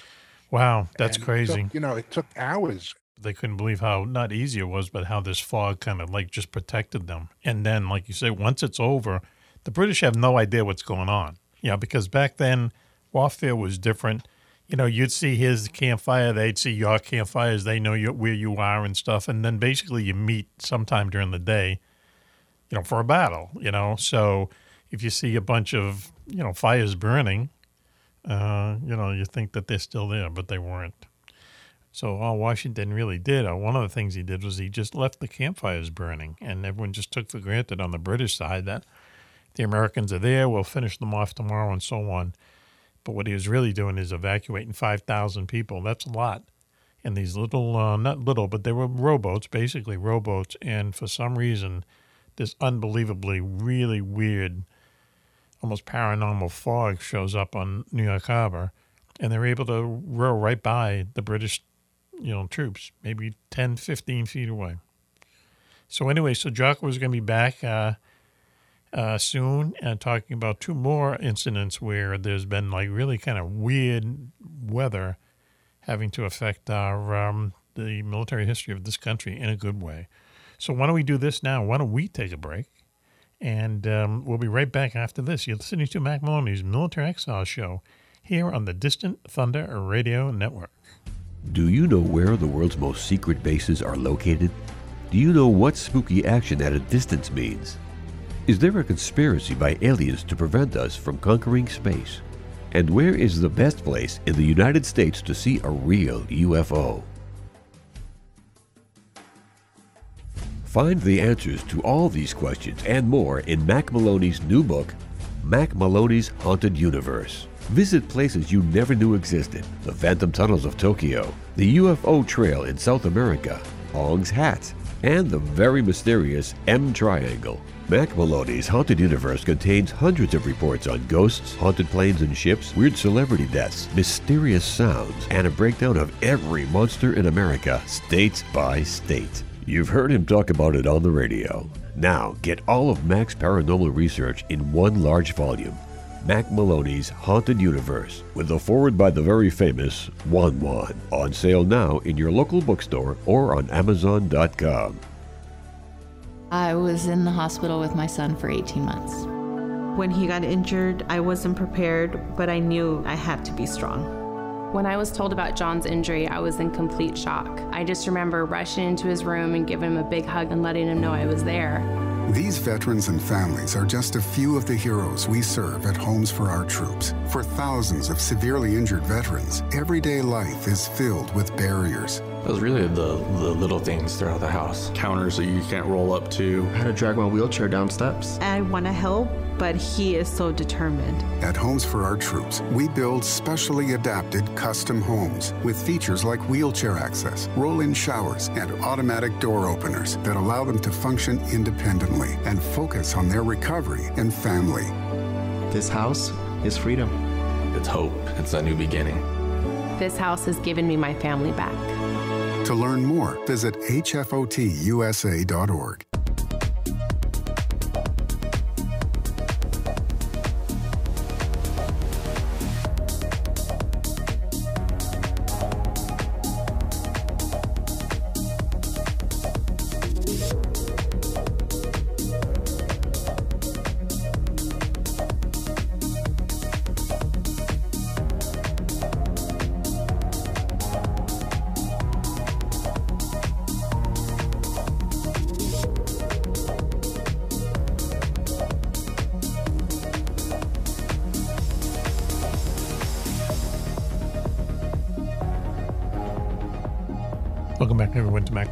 Our show here on the Distant Thunder Radio Network. This is Mac Maloney. What a show we have for you tonight. We now have a new kind of segment coming up, and what this is is greatest hits. A little while ago, we asked people to write in and uh, nominate their favorite segments. In the past, you know, two or three months or so, we came up with a bunch of them. And we're going to play them now. I should remind everyone before that that, you know, your bag of swag is only one email away just go to macmaloney.com, hit the contact button, and uh, send us your mailing address, your mailing address, and we will send you the bag of swag from Mac Maloney's Military X Files show. It includes two buttons. Um, it includes bar coasters. It includes 3D uh, decals of the show logo, and also um, two pins, two kind of cool collar pins that we call family pins. So just go to macmaloney.com, hit the contact button, send us your mailing address, and we'll get the bag of swag out to you. Okay? And um, without further ado, why don't we get into our greatest hits segments? Okay? These are listener requested segments from the show. Welcome back, everyone, to Mac Maloney's Military X Files Show here on the Distant Thunder Radio Network. This is Mac Maloney. Well, what a show we have for you tonight. But first, let me quickly introduce the members of the posse. Okay, up, well, up there near the lake, next to the lake, I can see him sitting next to his fireplace in a rocking chair with a blanket because he's got the shivers. Is that uh, Mister? Yeah, the very famous Juan Juan. Wow, what an introduction, JJ. What happened? I'm, I'm, I'm kind of on my lazy boy, by the way. Oh, are you really? That I Close, yeah. understand. Okay, Lazy girls. boy. Okay, girls, you've been warned. Uh, probably not on his lazy boy, but we'll find out up there in his bunker on the Great White North, the great state of Maine, looking out at the rest of us. Commander Cobra. Good evening, Mac. I am actually sitting in one of my old uh, aircraft chairs that I use. Yes. Huh? Do you have an injection seat on it? Not anymore. okay. Up Is your bunker heated? Not anymore. Of course, it's heated. Okay. Okay, but here's It's all- heated with the good thoughts and good vibrations of the sensitive man that I am. Oh, okay. And a space heater, an illegal are so space heater. sensitive, I know. Look, it up there in the Boulder Flakes, uh, Battle Creek, Michigan. Our national correspondent, Switchblade Steve Ward. Great to be here. Great to be, and also our special guest joining us is she's still there, uh, Valerie LaFaso, who we're gonna we're gonna come up with a nickname for her, but she's our resident empath. Valerie, you there still? Here, thank you. Okay. Hello, Valerie. It's good to be back. It is, is it really? Yeah. Okay. Welcome back. All right. It is. I promise. All right. Um, we we have to Love go back. having you back, Valerie. We have to go back to Switch really quick because uh, in the previous segment we neglected, we forgot because we're having so much fun to ask him what uh, the, the question that everyone across America, around the world, wants the answer to. What did you have for breakfast today, Switchy? Are you, are you really sure that uh, people around the world want to hear this, or would that be bordering on fake news? We, we got 213 people in uh, 213 people, brother, in New Zealand. Okay, so That's I'm all ass- there is in New Zealand. Yeah, well, it's Okay, okay. Well, we got a captive audience, then, don't we? Okay, well, uh, actually, it it was it came very close to being a vanilla frosted Little Debbie honey bun this morning, Mm-hmm. but but fate moved its huge hand because last night it was sitting on the counter. Oh. I happened to make a pot of coffee, and my eyes wasn't even thinking about it, but my eyes Yep. connected with it, and I thought, why wait? Maybe you're an empath for So- junk food, right? You can feel it So, in so the room. this morning I went back to the old standard sugar frosted flakes. Uh, okay, all right. No marshmallows. Oh God, no! No, okay, all right. Because we had a bad scene last week. I was just listening to the show. I had to sage the house afterwards. Really? okay, yeah. So, are you still, uh, without giving too much away, you're still a bachelor? yes, I Yes, you am. are? Okay. And you, you know, uh, uh, Krakatoa. Yes. That Yes. explosion. And Yes. What the rubble that must have happened. Well, I'm trying to get the place cleaned up to at least that level least, yeah, of to- destruction. to crack- Just so I can kind of move around, and then then we'll move on from there. Krakatoa uh, level. Okay, all right, all right, switchy. That's okay. You know, just do a little bit at a time. Baby steps. You'll get it fixed. You know, why don't you just have someone come in and, and, and clean the place? How about that? Yeah, it why costs you like it be so 50 bucks. messy anyway? You And as you like know, I'm neat writing a book. Oh, and he's, he's Uh, writing a book. That's why. But That's why. Parallels and Patterns, a, a new paradigm for the study of paranormal phenomena Okay. with my co-author Joey Medea, and it's it's it's coming along, but I might have to reincarnate to finish it. Really? Uh, What do you mean? A well, it's just name? it's just been a little slow the last few days, but at least I'm getting some the some last few words out. days. Yeah. Okay. Good. rather yeah. than rather than going for like a couple of weeks with uh, writer's block or something. writer's block. There's no I'm- I'm such not- thing I'm as not writer's a- block. I'm not actually a writer yet Mhm. to to have writer's block. Writer's block is the biggest myth in the world. There's no such thing as writer's block. You've never had writer's block? in- Never. Never. And I've been doing it for longer than I want to say. Don't you go down to the coma to get some inspiration or something? it, no, well, there's it, no, no, no, because there were times that I, you know, I, there's a lot of space cowboys down there. well, there's I, I, there there have been times, you know, I've been doing this for a long time, long before uh, the beachcomber even, you know, popped onto my radar screen, frankly. But when um, a typewriter. it's never happened, you know, and and and because I, don't under, I don't get it. I think that a lot of times those are, you know, um, frankly, writers who are like lazy or um, you know they're trying to get more money in a contract or something. You know, it's it's, it's kind of like a could be a negotiation thing. Um, I, I, I or, or they have another. I don't know. I don't know, but I, I can truthfully say that I um, have never had writer's block. But I've got a question for you now that, that I'm trying to do this myself. You must have had days. Do you have days where you get, uh, shall we say, sidetracked? Yeah, Off- every day. the- yeah, every day. Every day. Okay. Well, well, give us give us an example. What happens? What kind of things? Uh, you know, what kind of shiny objects to, to take you away Mhm. from your writing Well, temporarily? it- you know, it's funny because it's it. You always think, okay, I'm going to get up because I get up early every morning, and I'm just going to go hit it, you know. But and that's what you always think. But I don't. What I don't realize is that, you know, from um, the time I sit down, for at least the first hour or two, I'm like just you know like w- responding to emails and stuff like that. You know, kind of get stuff done that you do on the computer anyway. So, um, and then, you know, when the show's involved, I have to, you know, log in the show on Wednesday mornings. You know, I get up extra early, I log in the show, send the notes to the to the editor, and um, you know, you get that out of the way. And then usually what happens too is Wednesday is the day that you send out last week's show. So I got to listen to that and make sure that all the edits are right and the time is right and stuff like that. And it takes you know some time. Um, so by that time, it's lunch, right? So now I got to go get lunch. And So, um, so it's not frivolous stuff. It's like No, stuff no, that no. needs to be done. it's stuff that has to be done. Yeah, yep, yep. The frivolous stuff comes yeah, I'm, later. I'm good at getting, being distracted by frivolous stuff. yeah, yeah, like X Hamster and X videos, that kind of frivolous stuff. Is that what you're trying to say? X X videos? Uh, uh, uh, no, no, I was going to say retro TV maybe. or- Okay, all right, yep, yep. Different strokes. They get more plugs than anybody. Whoa. Whoa. Anyway, Dr. so- Val, would you like to uh, weigh in? Well, she's uh, on written this, books. or, or, or do you have do you have an ejection seat and decide to use it? yeah, right. Yeah. You sure you want to be a regular Val on the Yeah, show? she might have already punched yeah, out. I, I gotta, I gotta think about that a little bit. Well, you're wait a minute now. You're a writer. You've written books. I it's a pain in the neck, isn't it? Please tell me. It absolutely is. There you go. Okay. See, see. You know, and and, and I agree with you. You know, eh, but the but the thing is that especially is if you have to do it, then you're going to do it. You know what I mean?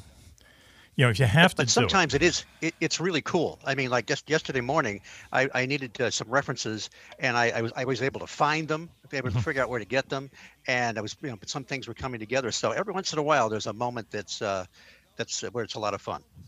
Um, well, yeah. I mean, you know, when I need stuff, you know what I do? I call Coco, which I think I did three times today. You know, you know, what's the heaviest thing on a B fifty two? That type of stuff. You know, so. Oh, I thought you meant like a, like a mafia boss, like somebody could get, well, get, get things know, done. I'd call someone else for that. So um, yeah, I mean, and and the thing is, is that you know, and you have to kind of get into the um, you know, kind of get into it every day, you know, and sometimes. Some days you have it, sometimes you don't. But if the, if the days you don't have it, you got to at least kind of work on it a little bit, you know, so you just won't feel bad. Um, but yeah, yep. So is that the answer to your question there, Switch? Did you yeah, think it would be that it is. detailed? Yep. I think I think the uh, listeners wanted to know. Mm-hmm. Okay. I, hey. I found that interesting. bring in a lot of uh, you know uh, light beer, some um, Tito, some weed. You know, you can get through anything. believe me. So anyway, eh, Valerie, is that how you do it? With, Yeah, I mean, definitely. Light beer and I- weed. no, I, I agree with you. I just like to say that he does call me on that particular that's subject true. as well. it's a, yeah. it's yeah, there are two topics to the phone call. That's right. I'm sorry, Valerie. Go ahead. Um, yeah, I was just gonna say that having the momentum definitely helps once you get started and get into it and have the momentum. It's it definitely makes it easier to keep picking it back up day after day. Mhm. Um, I'm I'm at a point with my books right now where I've dropped the momentum for the last few Mhm. days and need to get that back. Mhm. Um, hopefully tomorrow. The um, I mean, one thing too that that um, you know that that the people ask me, you know, how to do it. Like X, for instance, X is coming. His first book is coming out in June, called The Wolf of Kaeldorf. It's about how the Irish threw the Vikings out of Ireland. You know, and it's like a, it's a historical novel. It's it's nice, you know, but. Um, you know, I've known him for a long time, and I had to walk him through every freaking day of this thing. And he finally got a publishing contract. But like one of the things that he would ask me, well, how do you do it? And one of the things that I, I, I this just came to me, but I, yeah, I, I didn't realize that you know a lot. Of, I just never thought, does anyone else do this? But but what what you kind of get sometimes what you get bogged down on is if you're writing the book, um, you know, chronologically or, or um, you know laterally or whatever. Okay, so when you get bored with something that might be in chapter three, but you know that you're going to have something in chapter eight. Like for me, it's a dogfight or some kind of battle. I just go and I write that. You know, I write that for the day, and and you're off of that. Um, you, you're off that that kind of um, that wheel, that hamster wheel of just kind of turning and turning and turning. Do something different, and then you lay it aside. And then by the and then when you get to that point, you say, "Oh, this is great because I've already written this," you know. And so you do that. So you can write stuff out of order because you're going to have to put it to, back together anyway. So uh, that's another thing that that kind of keeps you off the, um, you know, it, it it keeps it from being a drag. How about that? I should uh, give those online courses there one one. We should that was set good that up. Yeah. 'Cause I, I was I was relating it to uh, you know like a carpenter. You know, gee, um, having trouble with the four walls. Tell you what, I think I'll go over here, build the roof, and Mhm. eventually I'm going to need that roof. So I'll just be a fantastic job on the roof, and then I'll go back to the four walls. or Wow. whatever. Wow, that's a Zen way of uh, looking at carpentry, there, Yeah. JJ. Yes, That's how I look at uh, troubleshooting computers. And Is well, yeah. Speaking of that, you you know I when make when up the solution and work my way back. you're going to have to come down to the uh, to the beach house soon and sanitize, if you know what I mean. Okay, I do. Uh, so I need- I need anyway, Would there be a virus issue there. Mac? well, d- d- listen, there's always kinds of issues, as you know. Um, so most of the stuff. I need, it- I need a full PPE suit when I go down there. okay. all right, Yes. Okay. One. One. All right. You Maybe know. like an N95 type mask. Exactly. yeah. No.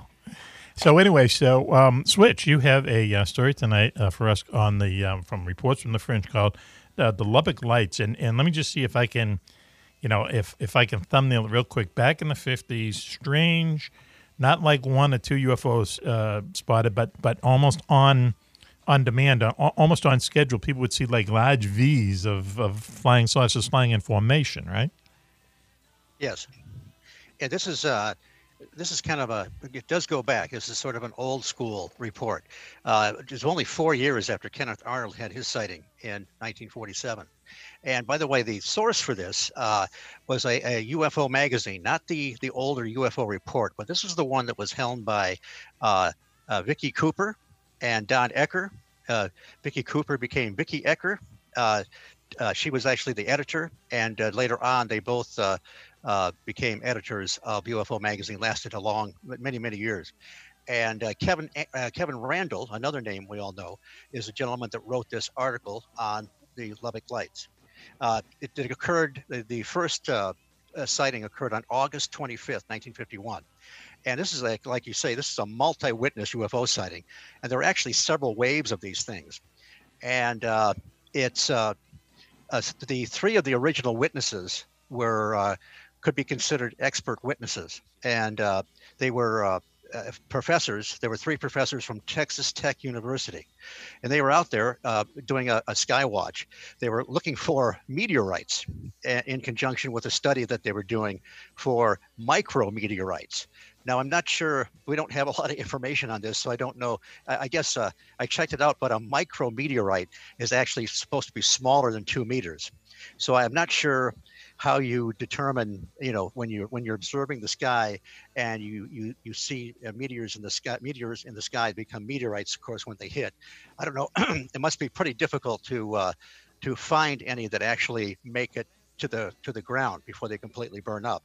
And I don't know how the heck you'd ever find a micrometeorite, but uh, that's what they were out doing the night that they saw these lights come over, and uh, they were. Uh, uh, they were, of course, you can't. Uh, they were going over fairly quickly. They uh, it's impossible to tell how high they were, and they. The, the, by the way, the professors were Dr. W. I. Robertson, Dr. A. G. Oberg, and W. L. Uh, Ducker. So they were these were these were real people, and it was 9:10 p.m. And they were sort of. If you look at the, you can see these old photographs if you Google them on on uh, on uh, the computer. Uh, it was sort of Mac, uh, I would say, kind of a double V formation in a way, but they're all kind of grouped together. Uh, they were moving from north to south. Now, the uh, there was a lot of buzz later on suggesting that they were birds or something, and that the lights from the city were reflecting up on them. But the uh, originally the professor said that uh, they uh, well they actually described them as like st- a, a string of beads in a rough semicircular pattern if you look at the photographs, I'd say it's a little more of a, well, it's kind of a rounded V, I guess. But uh, they thought that it looked like they were giving off their own illumination. And they looked like they're in a very steady pattern. And uh, they all, all agree, yeah, they all agreed that they were generating their own light. So I think they were, you know, the uh, some of the people later on to try and suggest that they were uh, reflections off birds might have been off track, although I don't know, you know, for sure what they were. Um, they were yellowish white in color.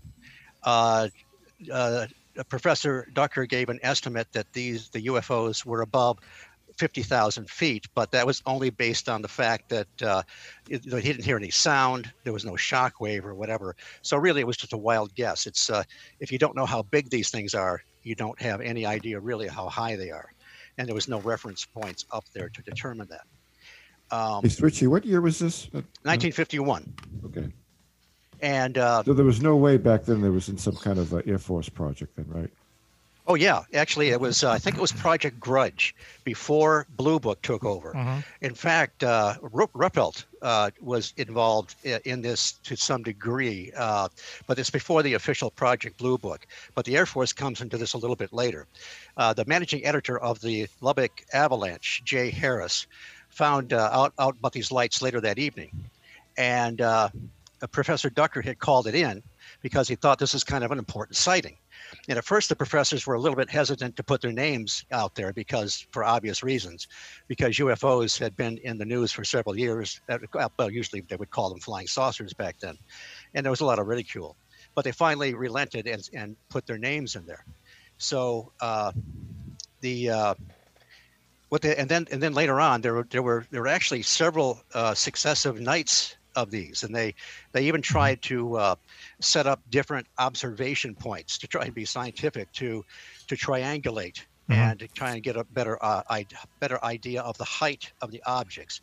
But uh, they, that were, they were unsuccessful because even though they, they flew over several su- successive nights, obviously you can't get these things on demand. See, here's the thing too, and, Um, and it, which yes. just to j- jump in here, this is what always kind of fascinated me about the story is that, you know, um, they saw them, you know, like I said, they almost showed up on time. You know what I mean? They almost showed up. They were looking for them, and then you know there they are, and that that usually is not the um, situation when you spot UFOs. The other thing too is, and and they they couldn't tell how high they were, but. Um, there's another situation that just happens to be in um, UFOs in Wartime on sale everywhere, where uh, uh, Gordon Cooper, who was uh, one of the uh, Mercury astronauts later on in the early 50s, he was a fighter pilot in Germany, right on the the line between the, the, the east and west, and this is when they thought the Russians were going to attack us at any time, and um, and and they used they saw, um, and he wrote about this himself extensively. They would see almost the same things, these kind of uh, triangles, kind of like a rounded off triangle formation, chevron type thing of these discs way, way up high. They determined that they were, you know, giving off their own uh, luminescence and stuff, and they thought sure that, they, and they were going from east to west, and they thought sure they were Russian secret weapons or whatever. that turned out not to be so. Um, they at, they used to try to for the first few days this happened, and once again they they kind of showed up on time where they tried they uh, you know they scrambled jets but they were too high up and they figured that they were around 50 55,000 feet and so finally they just stopped scrambling the jets and they saw them you know many times over the past, over like two or three weeks and made all kinds of reports to the Pentagon they never heard anything about it um, so anyway Gordon Cooper you know hero really American hero because he was a he was an astronaut, but he also spoke openly about UFOs. So that that that kind of reminds me of this in a way, Switch. You know, what I mean, big formations showing up right routinely. It's it's really weird. Now, we had they hadn't gotten the classic photographs at this point. There was a guy named Joe Bryant of Brownfield, Texas. That uh, now Brownfield's about 40 miles west of Lubbock. Uh, he saw two sets of lights go over. Uh, not these were not in formation. I'm not really I'm not really sure these were the same things at all. And then a third set went over, and they circled low, and you could tell that they were birds in this particular case, and they they were re- kind of reflecting off the lights of the city. Apparently, he said that they were plovers, you know, like a sand plover, I guess. But somebody else said that that, that they're a, a a migrating type bird, and they wouldn't have even been up there at that time. But whatever, he probably did see birds, uh, but they were not in this rigid formation that the other ones were. Now, the the, the they hit pay dirt on August 31st. Uh, a man named Carl Hart Jr., uh, a young guy. I think he was a college student, a uh, a, uh, a, a photography bug, and he was looking out his window. He'd heard about these lights; had been in the newspapers, and so he saw the lights. He went and grabbed his 35 millimeter camera. Remember those uh, Kodak 35 millimeter Oh. camera with real films and, Yeah, and real, real film, real negatives uh, shutter speed of f3.5 Hmm. back when we had shutter speeds went outside and he got uh, two pictures of what turned out to be a second wave because he saw this first wave go through was alerted went outside if, if uh, that that was that was the only wave that went through which is normally what happens he would have had nothing Mhm. and then a third wave flew over and he got three more pictures Mhm. and these are are what we see on you know you'll see that's what you'll see on the internet are those photographs that uh, this particular guy uh, carl hart jr took and uh, the again Harris of the of the Lubbock Avalanche learned of the pictures, and when the guy when he talked to the guy,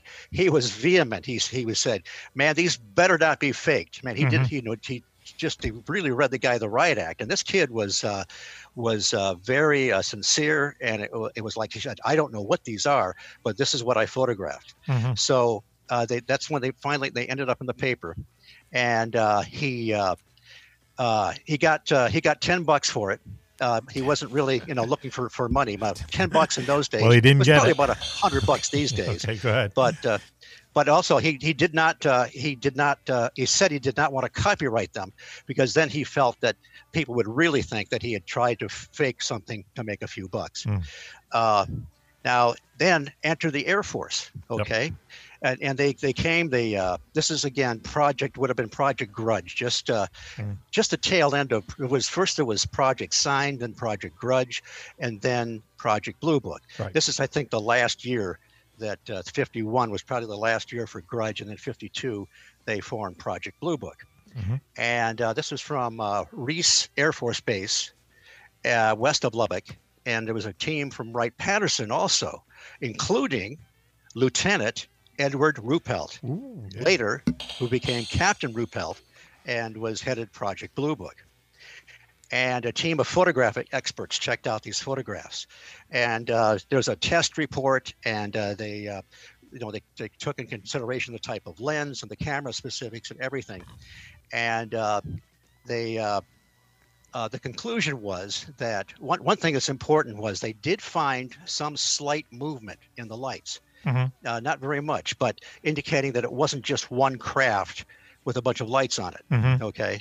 But on the other hand i mean we've all seen uh, the, the first uh, first night when i i, I got my uh, third generation uh, uh, night vision goggles uh, and i took them outside. If you look at birds way up in the night sky if they're high up enough they look like pinpoints of light. Uh, if they're low enough you can actually see them their wings flapping but when i first saw them i thought it almost looked like an armada of, of, of spaceships or something Mhm, mhm. but they while they do fly in formation they don't stay that steady they just don't do it Mhm. so this would indicate now again i don't know what these things were but it seems to indicate that these were, were definitely not they couldn't simply be birds reflecting off city lights Right. Yeah. Yeah. uh, the Air Force felt, I mean, again, they felt this guy was solid. Uh, there was no evidence of a hoax. Mhm. And uh, he saw uh, this guy, Hart, he was kept watching the skies. He saw two more formations of these things uh, on a later date.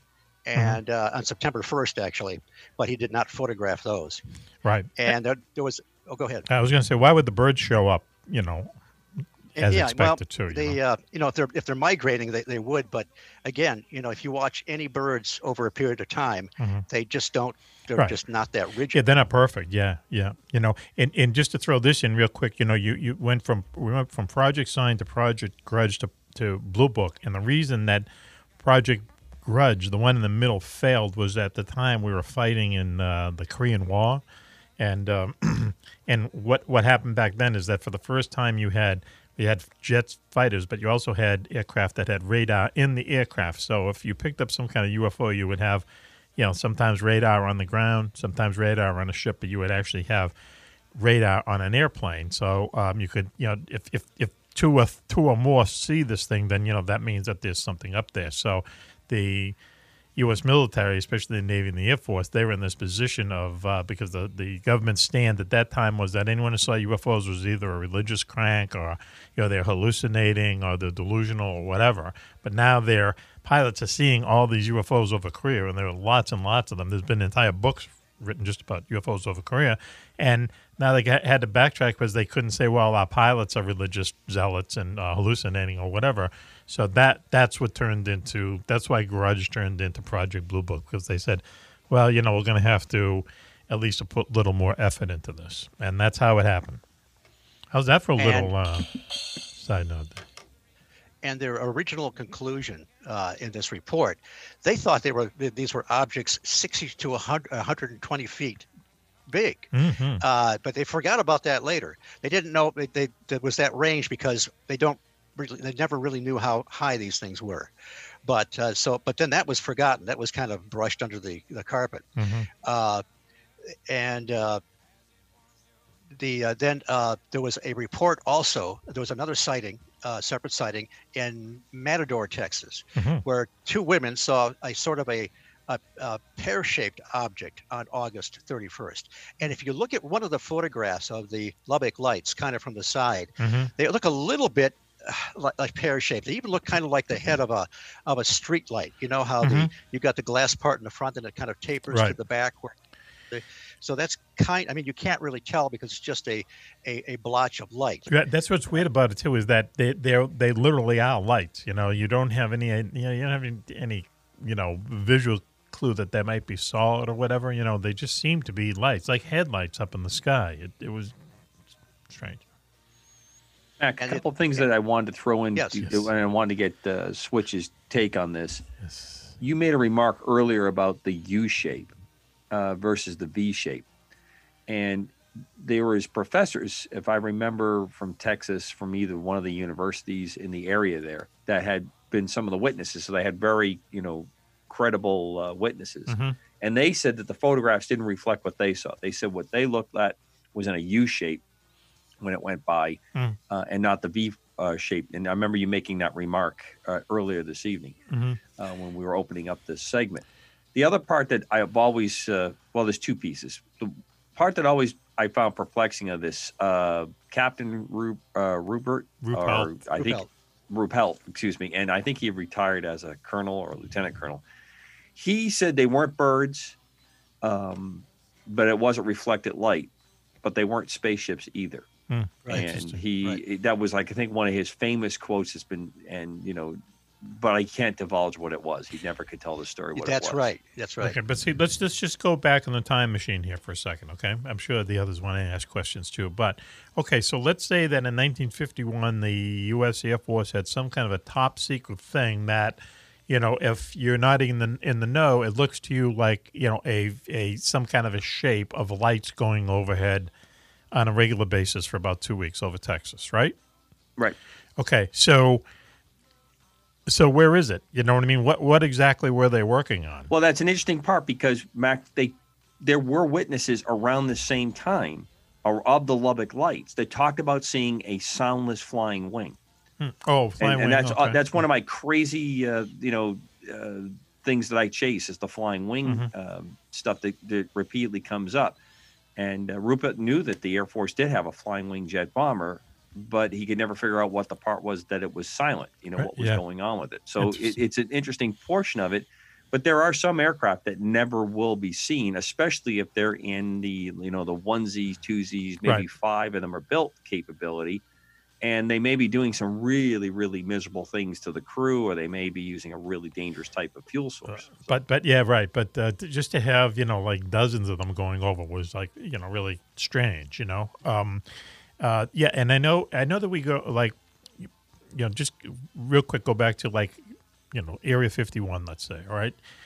You know, th- th- there's no really big mystery about Area Fifty One other than that's a top secret place where they test our latest uh, aircraft. Okay, and I remember reading one. It might have been in Ben Rich's uh, book because he worked at the Skunk Works. He said roughly like out of every ten ideas that we actually come up with and build and fly and stuff like that, you know, if one of them comes out of that, you know, it's a success.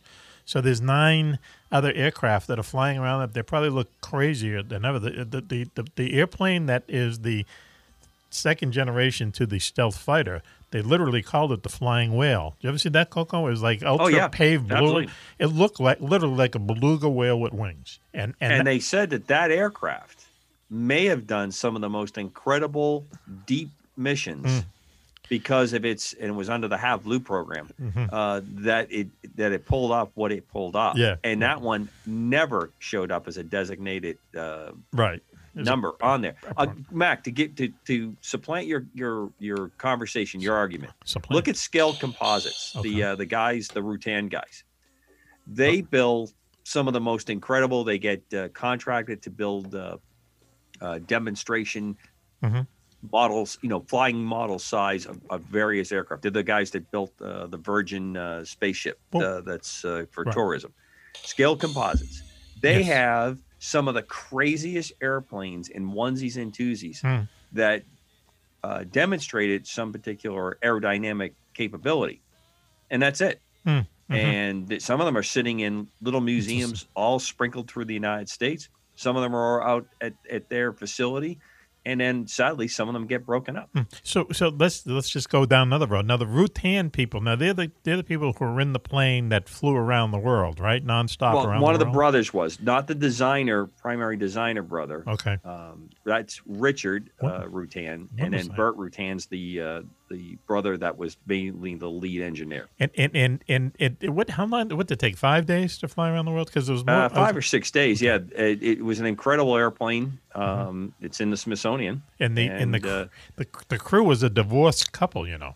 Well, they got together. Uh, they were, and then after the flight, that's when things. Is that they were like Rocky Yeah. after yeah being cooped Yeah. up for five days? Okay, all right. Incredible uh, mission how they did it. They scraped the wingtips off the airplane on, On- the takeoff. Yeah, on takeoff, the little 'Cause they- winglets. they- Yep. They were they were they were uh, drooping so much because the amount of fuel and everything. But the way it was built, uh, they didn't leak anything, and they still could fly it, and they they took it around. What year? Man, what was that in the eighties? Probably eighties. Mm, I'm trying to remember. I, I have to look that up for you, Mac. Who would want to do that? A second. Hey, uh, uh, Valerie, uh, any questions on the Lubbock lights? The Lubbock lights.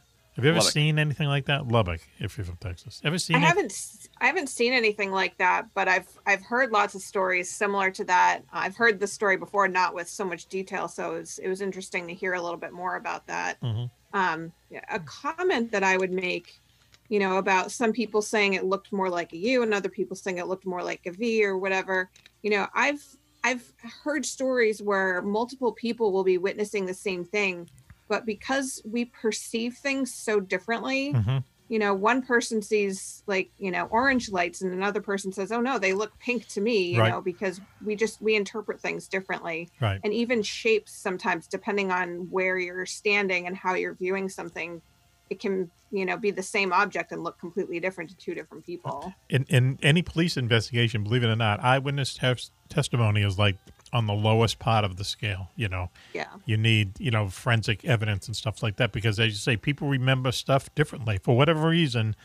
You know, very very rarely does someone remember the same kind of event um, exactly the same way. You know, so Mac, just to pass you your date, the Voyager uh, was in 86, nine days, okay. 14 through 23 December, nine days and uh, three minutes. Nine days. Woo. Up there in the tube with someone you're about to get divorced from. I don't think they were just about when they got in, when they, you know, you know, closed the hatch there, Mac. I, Sounds I like a sitcom. Been a result of the uh, the mission and then the fanfare after. I just remembered that that at one point they were supposed to, um, you know, divvy up the the flying hours, but she said that like he went a little crazy and he and he flew like the last forty eight hours himself or something like that. Mm, something like that. Yep. Yeah. Anyway, well, anyway, you know, love in strange places. So why don't we do? Why don't we take? So well, go ahead. There, switch. You got a, Oh, oh, yeah. You got a bow for the you got a bow for the uh, segment. Well, yes, and to go to Cobra's point, uh, the uh, the photographs were taken on a different night than the professors saw whatever they saw, so they could be it may have been the same thing in a different formation or whatever. So they Mhm. weren't actually seeing the same thing. But there was a guy on the 31st, uh, uh, or actually a lady. Uh, she saw a uh, had a closer view. Well, again, we don't know if it's exactly the same thing or not, but she saw a uh, uh, Mrs. Tom Wilson saw a, close up of a something that looked kind of teardrop shaped with it was silver moving through the sky. Perhaps the same thing, maybe not. Mhm. And uh, the conclusion was the final conclusion of Project Grudge in the Air Force was that they were illuminated birds by uh, flying overhead, illuminated by street lights. and of course, lights, again, yeah. no migratory birds were there at the time. Right. And uh, there was a lot, a lot of problems with that, as was pointed out before. And when when Menzel, remember Donald Menzel? Yes. The uh, the uh, later on he reincarnated as Philip Klass, I think. The the ultra. Uh, I won't call him a skeptic. I'll call him a cynic. Yep. Uh, he said it was, you know, he, his big thing was temperature inversions. Remember that? Oh yeah, sure. Uh, yes, that was, and he said that uh, a temperature inversion would make uh, the objects uh, appear to move, whatever these, you know, like stars or whatever. Right. So that's that was the and of course it was just brushed off as and other others claimed well it was the photographs were a hoax when i think it's unlikely that they were a hoax Mhm. whatever hart got was not something that he hoaxed. And and and and you know the thing too is that you know once again it was it was um there are people there are there are people who write you know they're doctors in the migra- you know migration of birds right? They would know on a certain day that there'd be these kind of birds over Lubbock heading this way heading that way. And the, the, the whole bird theory just went out the window because you know you can track those type of things. Um, just the fact and you don't hear but you know it's kind of funny how UFOs you know kind of progress over the years because you don't hear a lot of you know stories of just kind of like lights. It's you know these days people see solid objects or whatever. That's that's the way it kind of seems. But in the fifties, you did have these kind of mysterious lights. The green, you know, we should do the we should do a segment on the green fireballs sometime because that's a whole other kind of Had the the Phoenix lights. the Phoenix lights. Yeah, that's in true. The 90s. You know, we should do the Phoenix. You know, because maybe I fell for something, and and Coco can tell me. We should do a show on the Phoenix Lights. Here they are calling right now. Um, um, because if you look at the videotape that that was on a show on TV, and and supposedly there was some National Guard, Maryland National Guard, uh, doing um, you know um, uh, training in in a air base over these mountains over uh, on the other side of Phoenix, and and they said they were dropping flares. And if you watch the video, you can see the it looks like the lights are actually are, are blinking out, but basically they're going down behind these peaks. Okay, so so if you watch it, you go, you know what? Uh, that I get, but on that same night, and on uh, you know, I guess uh, maybe two nights later, people took videotapes of stuff that are not flares. These are gigantic, gigantic somethings. Okay, gigantic crafts of some kind. Now, that I believe is a secret weapon. I believe it was probably some kind of a stealth blimp or something like that. But there's definitely something, you know, to that. Maybe, maybe back then, who knows? You know, maybe they were, you know, experimenting with some kind of a flying wing. They were always trying to do flying wings because they thought that there would be the most aerodynamic way to do it. And it turns out they were right, but they had to wait for the computer technology to catch up to then create the B two Spirit. How's that, Coco? Very good. Uh, I not to uh, shamelessly plug my show, but I had Dr. Lynn on my show a few years back. Uh, one of the probably the uh, the best uh, people that speaks about the Phoenix Lights, Mhm. and I think what she saw um, was not uh, flares, and I do think that that was part of it. I think there was a, a- quite a bit of uh, intentional and accidental um, disinformation and maybe Mhm. even hoaxing that went on as part of it. But there was definitely something uh, tangent uh, in that uh, in that situation. Well, and they tracked it. I mean, some people track it from Palmdale up to Phoenix. Okay, Yep, Okay, some of them, yep. You know, some. Anyway, so um, well, why don't we do this? Why don't we take a break? We'll be right back. You're listening to Mac Maloney's Military X-Files Show here on the Distant Thunder Radio Network. UFOs are found in Renaissance art, on ancient coins, and etched on cave walls. They are even reported in the Bible. But more surprising is when UFOs are seen the most in times of war. Through centuries, thousands of UFO sightings have been made by high ranking officials, military pilots, and ordinary soldiers. Often, these fantastic appearances occur at the height of great battles. From World War I to D Day to Korea, Vietnam, and beyond, military investigators are baffled. Why do UFO sightings spike so drastically during wartime? Could it be mistaken aircraft, or is someone or something looking in on us? In UFOs in Wartime, what they didn't want you to know, Mac Maloney chronicles centuries of these incredible sightings and tries to solve the puzzle of why so many UFOs are seen while humanity is at war. Read about the scare ships, the ghost planes, and the ghost rockets, alien giants in the jungles of Vietnam, UFOs controlling our ICBM bases, dogfights with flying saucers during the Gulf War, and more. 300 pages of unbelievable stories, along with many startling photographs. That's UFOs in Wartime What They Didn't Want You to Know by Mac Maloney. On sale at your local bookstore or on Amazon.com. Do you know where the world's most secret bases are located? Do you know what spooky action at a distance means? Is there a conspiracy by aliens to prevent us from conquering space? And where is the best place in the United States to see a real UFO?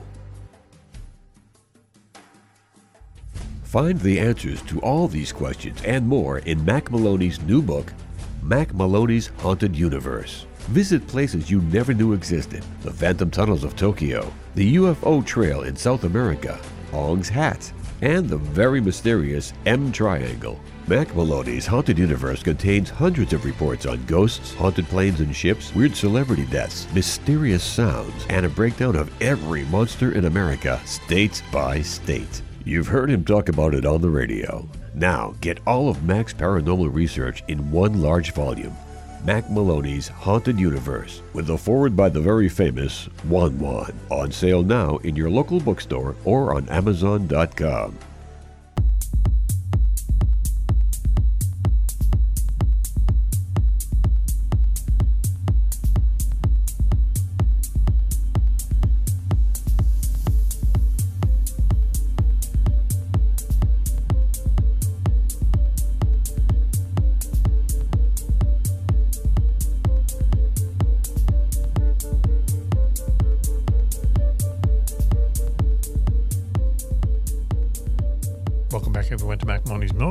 show here on the Distant Thunder Radio Network. This is Mac Maloney. Wow, what a show uh, we've had tonight. Uh, that was just our new uh, segment where uh, listeners write into us and they nominate their favorite segment over the past three or four months, and we replay it, okay? Uh, it sounds like a lot of fun to me. Um, Lois, what do you think? We're wrapping up the show.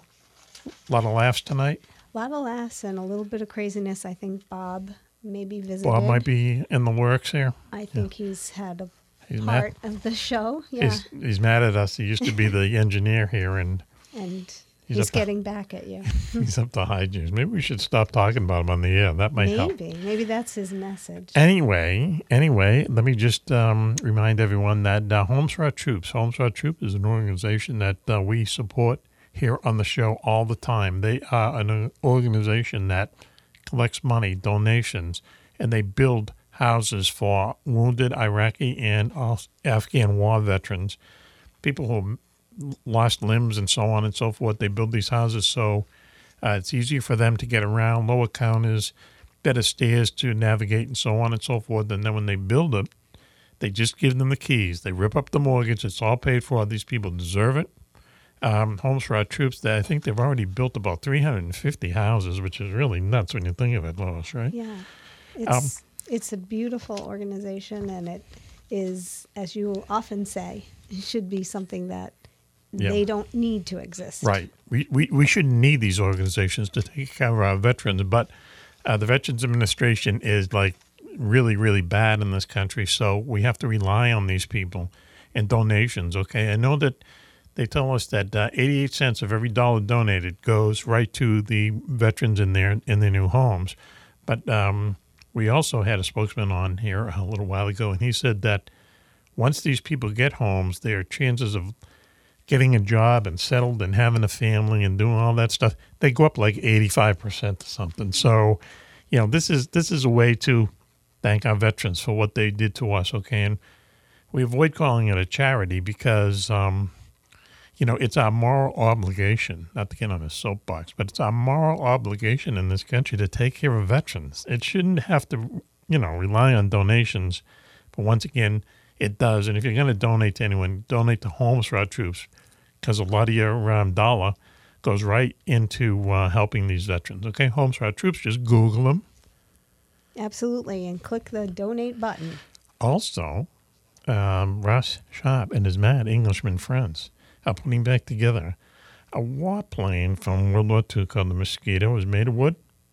Uh, they put two Rolls Royce engines on it, and it turned out to be the fastest thing in World War II for about two years. And I'm going to throw this to Lois, who's taking the place of Juan Juan. It was so fast, Lois, that It went faster than the bullets. ran faster than the bullets. Okay, it outran the bullets. Okay, you now have that job. Juan Juan's fired.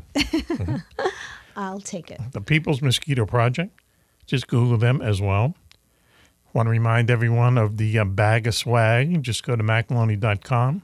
Send us your mailing address via an email, and we will send you out a bag of swag. The bag of swag contains uh, 3D um, decals of the show's logo pins and Pins. bar coasters. Barcos is a big, big item, and also little badges. Yeah. Your bag of swag. They're going around the world like hotcakes, as it turns out.